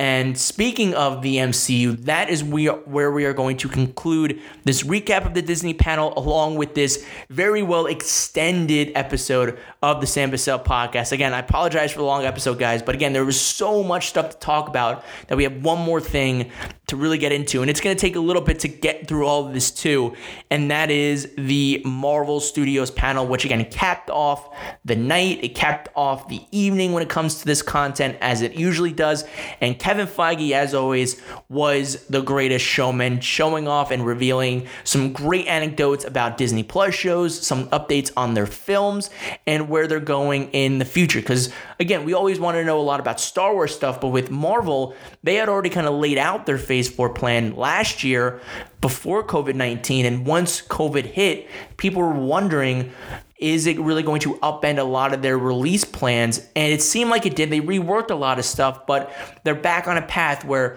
unless COVID continues and they have to push back Black Widow and they have to push back Eternals and Shang-Chi next year, it seems like they have found a place where, and they said it, where the stories that they have kind of had to, to mix up a little bit, it won't be spoiled now that if you watch Falcon and the Winter Soldier, which they announced release date in March, if you watch that, you don't have to know what happens in Black Widow in order to join enjoy Falcon and the Winter Soldier. It it doesn't have a lot of spoilers to it. So I think that was exciting to hear and to see where they're going with a lot of these new Disney Plus shows, some brand new shows that we're hearing about for the first time, and of course, updates on the movies. So, to kick it all off, is the first thing that is going to kick off the new era of the MCU, the first thing in phase four, and the first MCU show on Disney Plus, and that is WandaVision. And we got a brand new trailer for the show, and man, does it look bonkers. I mean, I thought the first trailer was just weird and crazy, but this takes the cake. I mean, you get that that television style format with the 50s sitcom and moving into the new era of 70s and that aspect ratio that feels like an old television. And then all of a sudden, you get right into that cinematic venture of the MCU that you know with the aspect ratio and the filmmaking quality. And it just looks kooky and weird and completely new and different than anything we have ever seen in the MCU before. It gets me excited to kind of see more of the chemistry relationship between WandaVision.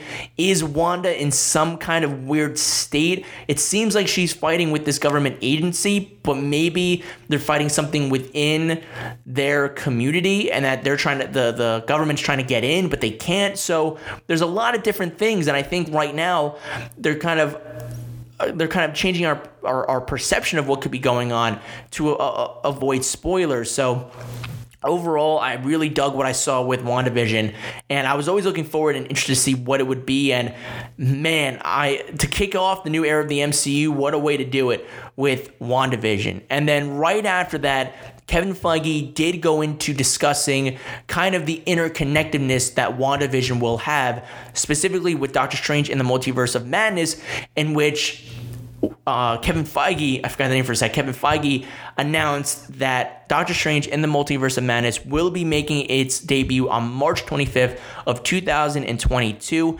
And it would also be confirmed that Rachel McAdams will be coming back, which was broken by deadline earlier before the Disney investor meeting. That Rachel McAdams is coming back, Benedict Wong, Chiwetel Ejiofor, and of course Elizabeth Olsen will be coming on to Doctor Strange in the Multiverse of Madness. And also, before we moved on to the next Disney Plus show, Kevin Feige did announce that not not talking about Spider-Man 3, but he did hint that WandaVision, Doctor Strange, and Spider Man 3 will all connect in some way, shape, or form. So, again, there's been a lot of speculation this week with Alfred Molina coming on as Doc Ock, potentially Kristen Dunst, Emma Stone, and Tobey Maguire, Andrew Garfield, all coming back for the Spider Man film. And it seemed like Kevin Feige didn't put out the flame of that rumor just yet, but maybe just added fuel to it that maybe, just maybe, there could be some credence to that that Spider-Man will be exploring the multiverse in some way, shape, or form. And then after all that, he went on to talk about the second brand new Disney Plus show that'll be coming out next year, and that is The Falcon and the Winter Soldier. And we finally have a release date for it. After wondering if it'll come out in August of 2020, if it'll come out in summer of 2021, in the first quarter of 2021, we finally know that Falcon and the Winter Soldier will be coming out on March 19th, 2022. And Kevin Feige specifically said that this MCU show is basically going to be feel and be a Marvel Studios film broken up into six episodes. And that sounded intriguing to me. And that's what I thought this show was going to be. And this was my most highly anticipated MCU show that I was really looking forward to because I love the Captain America storyline.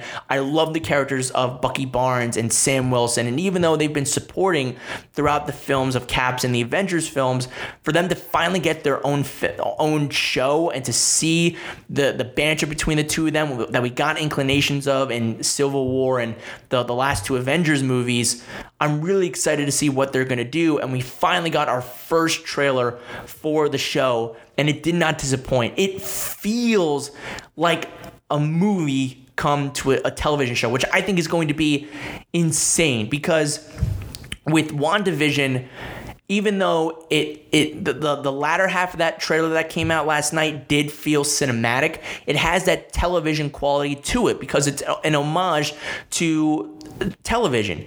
But with this, it did feel like what Kevin Feige was describing as to be a movie, a true MCU film, akin to the Captain America movies, but on Disney Plus. And it looked gorgeous and beautiful. And I love the the character developments and the fact that Sam Wilson, it's not just easy as taking the shield and putting and becoming Captain America. It seems like the government stepped in and intervened, saying that Sam Wilson couldn't be Captain America, so he's still the Falcon. He has this awesome suit, and it seems like this show, this limited series, is going to be the journey of Sam Wilson coming into his own as Captain America and also accepting the mantle and becoming the mantle of the next Captain America from Steve Rogers and the weight that comes with being the man with the shield. And Bucky Barnes looks awesome. I love the short haircut. I love the the, the robotic arm and the, again the banter between the two of them. Seeing Baron Zemo, Daniel Bruhl back in this show,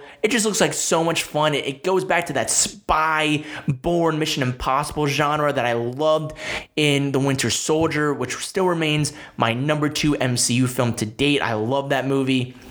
So to see what they're doing with this film is exciting, it's interesting, and I can't wait to see what they do with Falcon and the Winter Soldier. So thumbs up for me. I'm really excited for what they do with that show.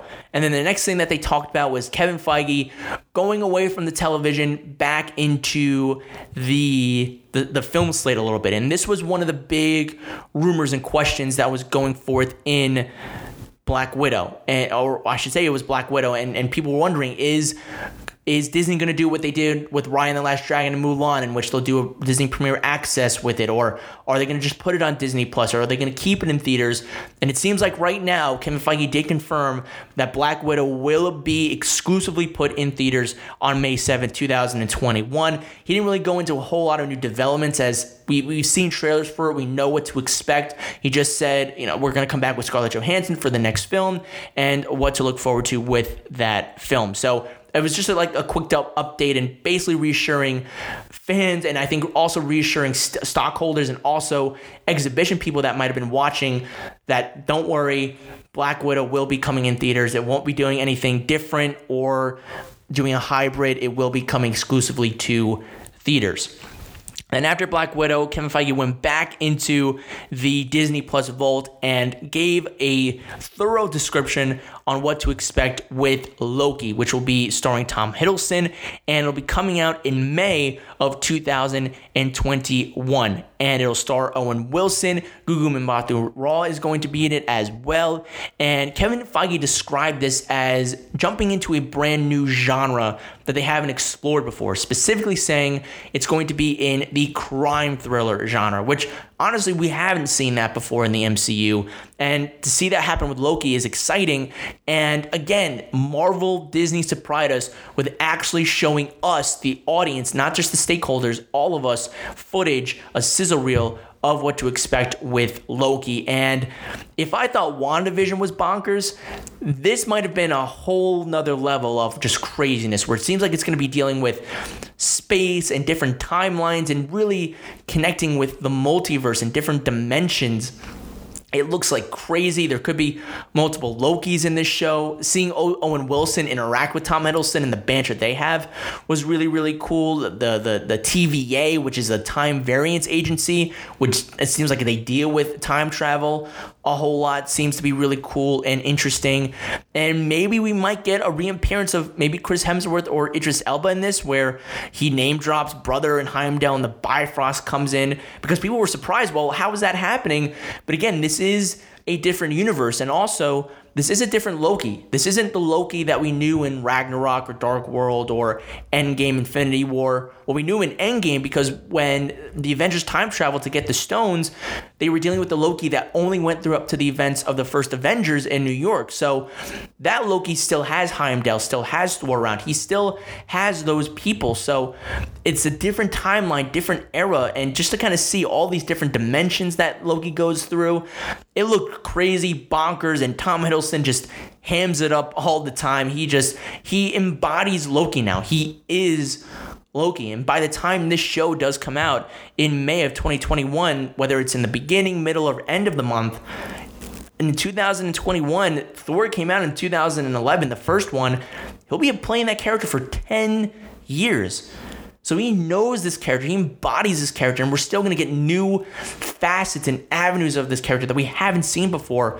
And that's so exciting. So I'm really intrigued by this trailer, and it was different than what I thought it was going to be, but I'm excited to see where they go with it. And that so far we have three straight Disney Plus shows coming out in a span of half a year. We're not even they haven't they haven't announced anything for the second half of the year. All of this is coming out in this in the first half of 2021 from January up until June.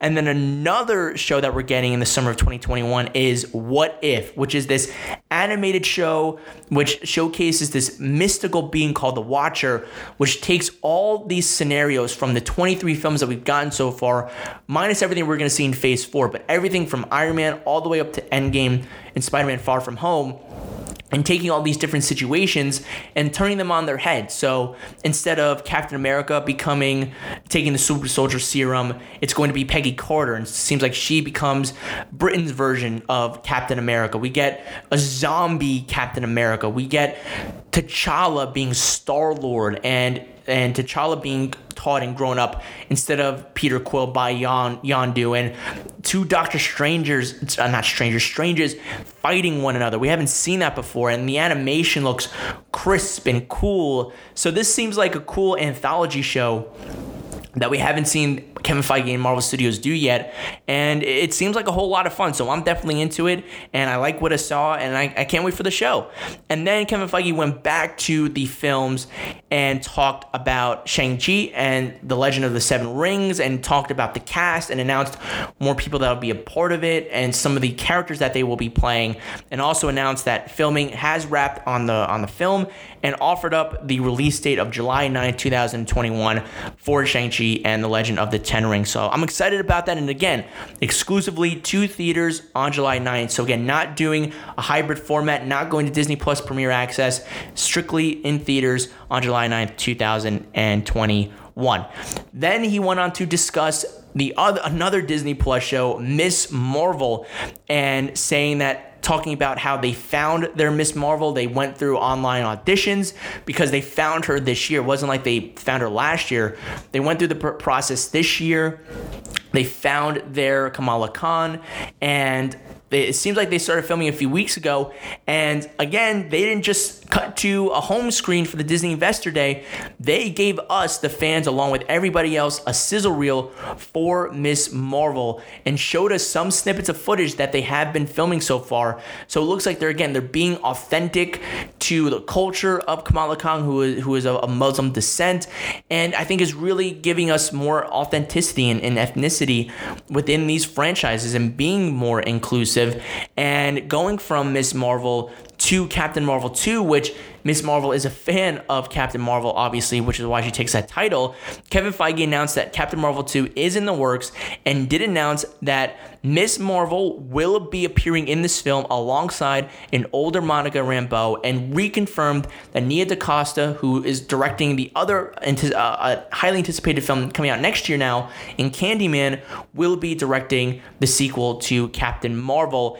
And again, it makes sense for Miss Marvel to be part of it. She's a fan of the, of the actual person of Captain Marvel, and seeing older Monica Rambeau is exciting. And the release date for Captain Marvel 2 has been changed, being pushed back to November 11th of 2022. So a good release date for that film, I think. It came out in March last year and still grossed a billion dollars. And again, at this point, any Marvel film that comes out at any date doesn't matter. It's still going to do and has done very, very well over the years. So I think for Captain Marvel 2 to close out 2022, that's a good spot for it. And then coming out a year prior to that is the brand new Chloe Zhao film, Eternals. Kevin Feige just gave us a little bit of an update on that. Nothing brand new, no footage, but just basically reconfirmed the cast and what to expect with that film, and also gave the release date exclusively in theaters on November 5th, 2021. And then he moved over to the Hawkeye show, which over the last week or so, because it started principal photography in New York City, has been gaining a lot of attention. And Kevin Feige basically confirmed at this point that Hailee Steinfeld is actually playing the role of Kate Bishop. Hailee Steinfeld came out came out on Instagram after the announcement, putting up a photo showing up her entire back of the of the Kate Bishop costume and what she's filming in New York City also announcing the casting of Vera Farmiga as Kate Bishop's mother, but no announcement of Florence Pugh reprising her role in Hawkeye. So maybe Kevin Feige wants to hold off on that a little bit and make that maybe more of a little bit of a surprise. So the announcement came of Vera Farmiga and Hailee Steinfeld being in Hawkeye, but nothing of Florence Pugh coming in for Hawkeye, and he did give a release date for it. Not a specific release date, but coming late 2021. So if I had to guess, maybe around October, November seems like a fair assessment for the Hawkeye show. And then he moved on to another show that is in pre production right now and basically confirmed what a lot of people knew at this point, even though contradictory reports were coming out that She Hulk will be played by Tatiana Maslany, who was in Orphan Black, and basically will be playing the role of She Hulk. And he also gave one of the other surprising announcements that came with this news, in that Tim Roth the Tim Roth who played the Abomination in The Incredible Hulk a decade ago in 2008 will be reprising his role as the Abomination in She Hulk, along with the announcement that Mark Ruffalo will be coming back as Hulk. So somehow, just as they did with Secretary Ross, they're going to bring back the Abomination somehow, some way. How that happens, how he's integrated, I have no idea. But that is definitely a cool surprise that nobody really saw coming. People thought that Mark Ruffalo was going to come back in this, which makes sense, but nobody had any idea that Tim Roth was going to be reprising his role as the Abomination. Everyone thought that maybe one day they bring him back, but right now, nobody thought that was going to happen. So that was a really cool surprise. And Kevin Feige, once again, adding fuel to the fire at the very end of the little She Hulk segment, said that with She Hulk kind of being a lawyer, you could see some other Marvel studios pop up within the law, kind of giving a hint, hint that maybe, just maybe, Charlie Cox or Matthew Murdock, or Charlie Cox playing Matthew Murdock, could appear in this show, giving credence that Daredevil could be back in the MCU after the Netflix deal just ran out for the rights? Maybe that that could potentially happen, especially given all the rumors that are happening right now that Charlie Cox could be reprising his role as Matthew Murdock in Spider-Man 3 maybe maybe he does make an appearance in She-Hulk. So Kevin Feige just added more flame to the fire in the speculation and all good fun. So that was exciting to hear. And then he gave a little bit of an update on Moon Knight. Nothing specific, just kind of a overall tease of what we're gonna get in the show, describing the character of Moon Knight, the, the background of him, but didn't give any official announcements. So unlike what we got with, with Tatiana and Hailee Steinfeld, knowing that that was probably where it was leading to, no official announcement that Oscar Isaac will be playing Moon Knight. Just the background of the story and the locations, and that's pretty much it. Nothing else with Moon Knight.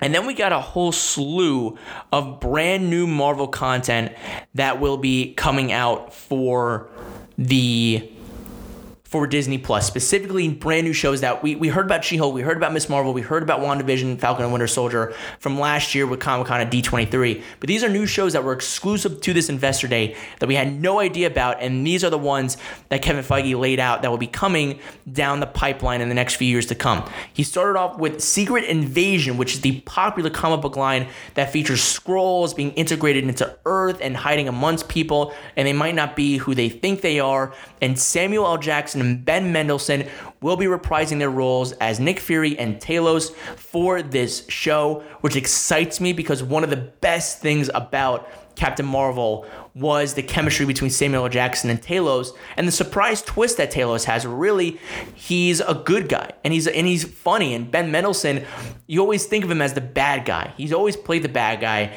and that's what he started out with in the first Captain Marvel movie. But it seems like overall he's a good person.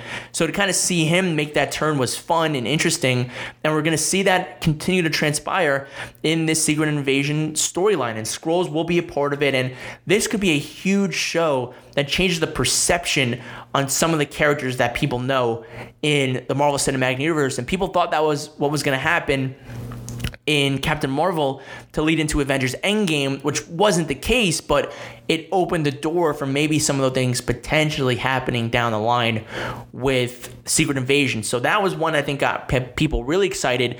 And then these next two seem like they will continue the legacy of Iron Man going forward. And even though we might not get any more Tony Stark or Robert Downey Jr. for that matter, the legacy of that character will still remain probably in, in Spider Man films and the MCU in, in whole, and in this little corner of the universe that will continue to kind of be rolled out. And the first one is Ironheart coming to Disney Plus. It'll have Dominique Thorne from If Beale Street Could Talk playing this character that is able to build the most unique suit since Tony Stark built the Iron Man suit. So that sounds really interesting, and it could correlate to the next Disney Plus show that was announced called Armor Wars, which takes on the classic comic book storyline of the fear of what happens if Tony Stark's technology actually fell into the wrong hands, which even in the movies, in the Iron Man trilogy, and even in the Avengers films, it was always something of Tony's of what happens if my weapons fell into the wrong hands. You saw that a lot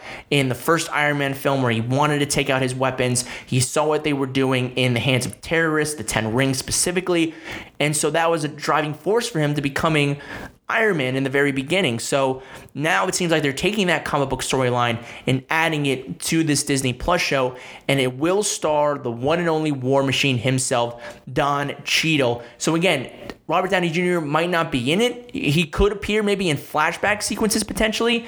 However, you still get the the legacy of Tony Stark with a character like Don Cheadle. So I think this is interesting. It's fun. It's exciting. It wasn't something that I was totally prepared for, to be honest with you.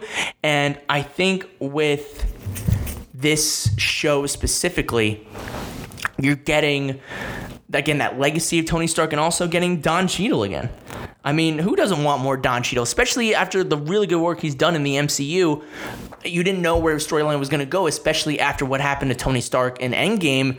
And I think to get that is really cool. And a question becomes is Gwyneth Paltrow going to come back? Which honestly, I don't think she will ever come back in the MCU again, especially now that Robert Downey Jr. is done. And I think she's been done for a while. And appearing in Infinity War and Endgame is more of like a courtesy thing to finish off what was started in 2008 than really wanting to continue on with the franchise. She doesn't need the MCU at this point. Although I think she did enjoy her time in it. But I think we could get Morgan Stark down the line if she is old enough to be a part of it. But to have Rhodey be the person to keep Tony's legacy going and to see how his death has affected somebody close to Tony Stark like that in a way, I think it'll be interesting to see and find out And I was really intrigued by that and excited that we're going to get Don Cheadle in this television show. So that was exciting. And then we got some Guardians of the Galaxy news. There's going to be a Guardians of the Galaxy holiday special in which could premiere on the holiday of 2022. James Gunn is going to write and direct it. And basically with the announcement of this, Kevin Feige also gave an inclination of when we could see Guardians of the Galaxy 3 because he did say the Guardians of the Galaxy holiday special will be coming out the holiday prior to Guardians of the Galaxy 3 in 2023, which gives the indication that, okay, this is going to come out two years from now, and then the following year we're going to get Guardians of the Galaxy 3 in 2023. So some really cool stuff there, and also we're going to get a short form show called I Am Groot, which is going to focus on a baby Groot, which makes sense. Disney keeping on capitalizing on that baby Groot from Guardians of the Galaxy Volume 2. So that that's excuse me. That's interesting and cute, and I think it makes a whole lot of sense. And then Kevin Feige got into a lot more of the film stuff. So that was it for a lot of the Disney Plus slate. And then he rounded it all off by giving quick announcements on some brand new movies that we're going to be getting in the next few years. So, first off, he talked about going back to Thor Love and Thunder and talking about Taika Waititi with Star Wars. Kevin Feige did announce that Thor Love and Thunder will be, begin filming in January, and that Thor Love and Thunder will kick off the summer movie season of 2022 on May 6th, and did reconfirm what was already rumored and announced by the trades that Christian Bale will be playing the character of Gorr, who is going to be the antagonist of Thor Love and Thunder. You have Chris Evans, Natalie Portman, Tessa Thompson coming back into their roles.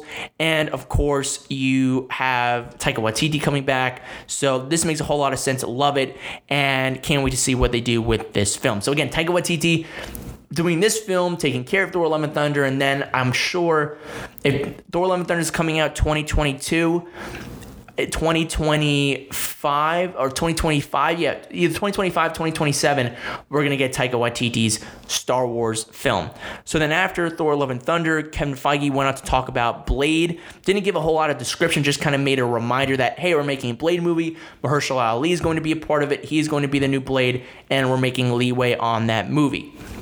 Then he went into the next film that he talked about, which was the Ant Man 3 and it will be titled not Ant Man and the Wasp 3, but it'll be titled Ant Man and the Wasp Quantumania. And there were some surprising new casting announcements that came with this one. One was one that we knew about coming in from the trades, and that is the official announcement that Jonathan Majors from Lovecraft Country, The Five Bloods, Last Man in San Francisco, who is such a tremendous up and coming actor, will be playing Kang the Conqueror. And a surprising casting announcement that came out in which Kathryn Newton from Freaky, Big Little Lies, and Blockers will be taking over the role of Cassie Lang. So there was an actress in Avengers Endgame that played the teenage version of Cassie Lang, and I guess maybe they want somebody who's a little bit maybe older or somebody that's more recognizable that maybe they can get for the next few years that can take over this role as a teenage Cassie. So it surprised me a little bit that they didn't stick with the person that they got.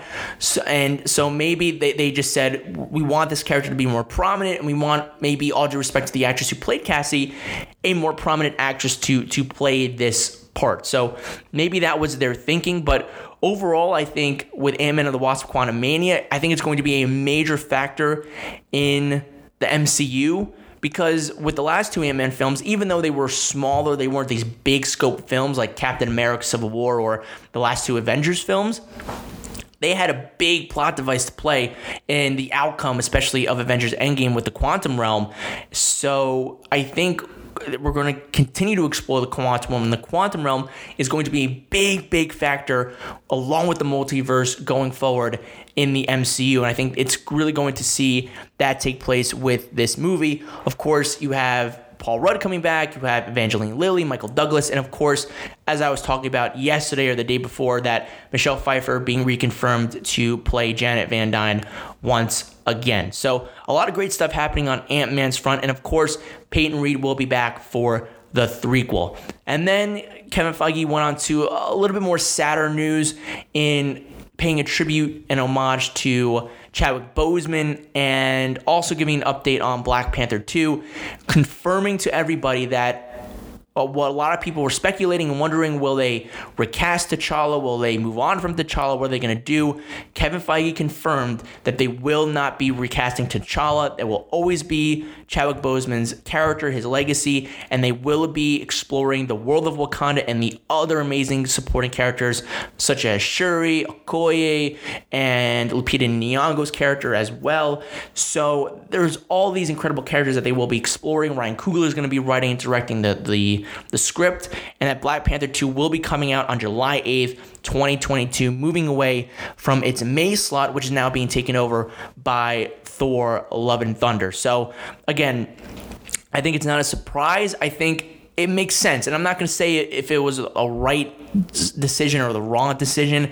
It's a decision that they came up with. And I think whichever way they went, it was going to be a tough decision no matter what. And I think if they went in this route, they always had great supporting characters that people loved that they could put around that they could say, okay, we can we can lean on these characters to become main ones then supporting ones in the wake of the loss of Chadwick Boseman. So I like the idea, and this to me confirms even more so that the reason that people thought, oh, well, Black Panther 2 is going to be delayed, which it was delayed by a few months, but not by years, and that Ryan Coogler probably had the role of T'Challa set, and then maybe just moved a lot of his character arc to maybe one specific character like Shuri, or maybe he divvied it up to multiple people and gave them their own storylines in or worked in it and made them fit the story that he created. So uh, it makes sense. I'm I'm good with it. I, I understand it, and again, it makes total sense why you would not want to tarnish,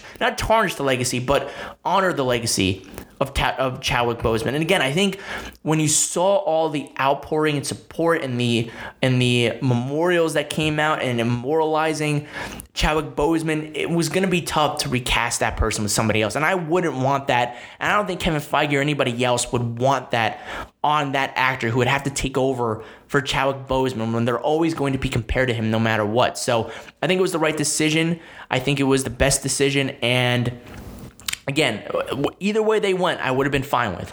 And I'm fine with this decision. I'm happy with them for where they went with it. And the final thing that Kevin Feige talked about on the Marvel panel, closing out the content distribution of this episode of this Investors Day, was the announcement, the final announcement that the first family of Marvel will be making their way to the big screen. The Fantastic Four will be coming. There's no release date, there's no casting announcement on when this film will be coming out. The only thing that Kevin Feige did announce is that Spider Man Homecoming and Spider Man Far From Home director Jon Watts will be helming this film which I think was a surprise. I was not seeing that, especially now that Jon Watts will have four films that he's going to be directing in the MCU. He's already working on Spider Man 3, and he's going to be working on the first family. So, man, Jon Watts is probably loving his life right now. And it begs the question because Jon Watts directed those Spider Man movies, can Marvel and Sony work it out again that maybe Spidey appears in the Fantastic Four. It would make a whole lot of sense. Spidey has always had relationships with the Fantastic Four because they live in the New York City area. So that would be amazing. And I'm not saying that's that Fantastic Four would appear or Spider-Man would appear in the first Fantastic Four film, but it would make a whole lot of sense, especially if you wanted to put Spidey in this movie that Jon Watts knows the character, so it wouldn't make a whole lot of sense. So I think it's exciting. I love the logo for it. The fact that the Marvel Studios is right in the middle of that is is exciting and and and, and amazing. So we'll see what happens. But yeah, this is exciting. This is interesting, and I'm excited to see what they do with Fantastic Four. No X Men announcements, but slowly and surely, I think they will be getting we will be getting those announcements in the next few years. So a lot again, a lot of stuff and that does it with the recap of this episode of this show. That was it for Disney's Investor Day and, and we spent basically a whole hour hour plus talking about everything that went on at the Disney Investors Day. And again, a lot of it was streamlined towards Disney Plus.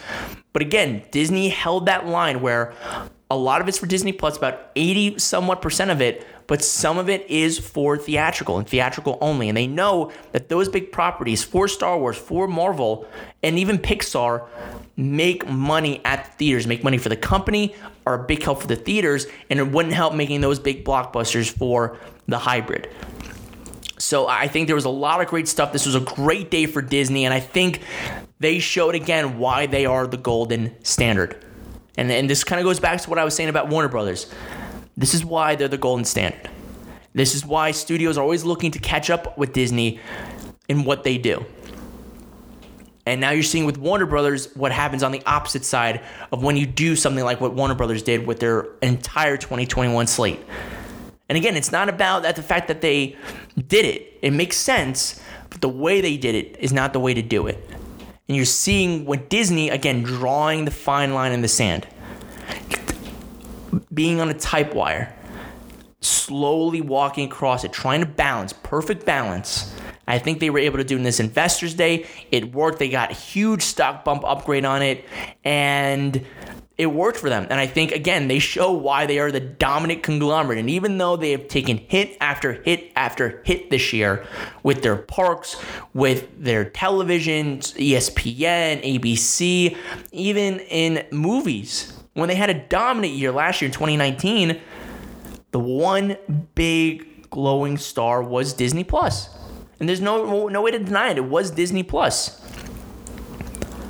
And it just shows that for Netflix too that this is going to be huge.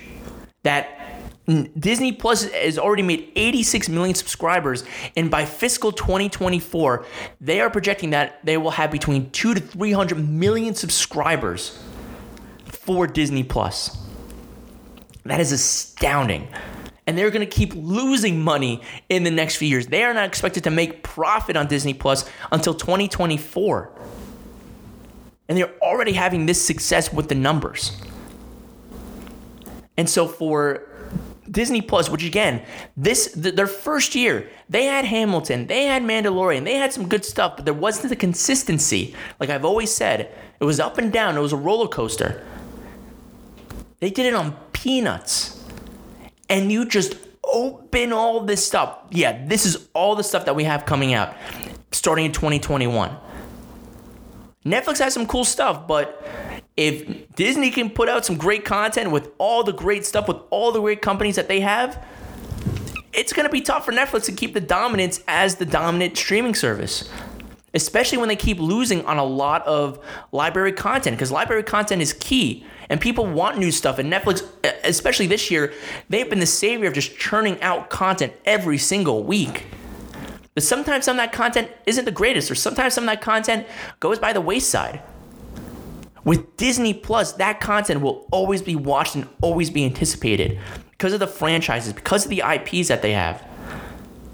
If they if they are consistent with putting stuff out week after week after week, the sky's the limit for them. And especially starting in 2021, once WandaVision begins on January 20, or not January 25th, January 15th. And even though it's supposed to be six hours of content, if it turns out to be half hour episodes and it's, it's apparently nine episodes and it ends beginning of March, and then you get a week or so off, and then you start Falcon and the Winter Soldier, that's consistency. And then Falcon and the Winter Soldier goes for a few a month or so. Then you get Loki, and you start ramping it up. And then say say if you get Marvel content, and the Bad Batch comes out for Star Wars March or April, then you get two franchises, two fan bases that that intersect with one another watching this content every Friday. That is when the sky becomes a limit. And even though 2020 was big for Disney Plus, it was. Next year, the year after, could even be bigger. And they made the statement yesterday that they, even in a down year for a, the rest of their stuff, the rest of their organization, they remain king of the entertainment world, no matter what. And I'm a Disney fan, and you might be saying, well, Sam, you're saying it because you're a Disney fan, you're a Disney diehard. Yeah, I'm saying it for that reason too, but it's true. Look at the numbers. Look at what's happening between the, the, the industry. Look at the studios, what's happening with all of them. Disney's able to walk that fine line right now. And they know it. They know it. Which is why when the investor day started, they made sure to begin talking about theatrical. And even though they're streamlining to, to DTC, direct to consumer, that they know that theatrical business is still important. So you got to walk that fine line. And Disney's doing that right now. And they blew the doors off of the industry yesterday with their Investors Day. People will be talking about it today, tomorrow, the next day after that, and the week after that. So, congratulations to Disney for a hell of an investor day and showing again that why they are the golden standard in Hollywood right now. So guys, that's that's it for for the Investors Day. Which panel did you guys enjoy? I'm gonna put a, a Twitter poll out for which ones you guys might have enjoyed. I really would like to know your thoughts on it. Which trailer did you like from Star Wars, or which announcement did you like from Star Wars? Which trailer did you like from Marvel or from Pixar or Walt Disney Animation? Let me know what you think. I really like to know and leave your thoughts below. But guys, with that down and out of the way, that will do it again for this long, extended edition of the Sam Bussell podcast. I know I went on for far too long. This is the longest podcast I've ever done. But again, Disney will do that to you when they have uh, an hour's worth of announcements to go through from Star Wars to Marvel to Pixar and so on. But again, thank you so much for tuning in, for listening if you have at this point. If you would like to, please check out my other channels for more content. You can check me out on Spotify, Apple Podcast, Stitcher, Radio Public, SoundCloud, and much more. Also, make sure to tune in on to the Ambiguous Podcast Solutions and be sure to check out the other amazing shows that are on there, such as You Mad Bro, the number one source to see what the internet is pissed off about on a weekly basis. Also, check out Goal Driven Professionals, geared toward improving client relations, return on investment, and customer acquisition costs for independent businesses and services. Also, check out The Daily Grind, a weekly motivational podcast with Kelly Johnson, and giving you everyday tips and key takeaways on reaching your goals. Along the way, check out these other amazing shows that are on the podcast solutions, such as Wrestle Addict Radio, Fretzelmania Podcast, and Midnight Showing. You can check these out and so much more on the website, ambiguouspodcastsolutions.com. Also on Facebook and Twitter at Real Ambiguous. And if you want to check out Canopy Treehouse, use the coupon code Ambiguous. Also, when you get a chance, make sure to follow me on social media. You can find me on Twitter at Bussell Samuel. That's B U S S E L L S A M U E L. That's B U S S E L L S A M U E L. And on Facebook at Sam Bussell. Guys, again, thank you so much for sticking with me and tuning in onto this edition of the podcast. And have a wonderful weekend. And until next time, keep on screening.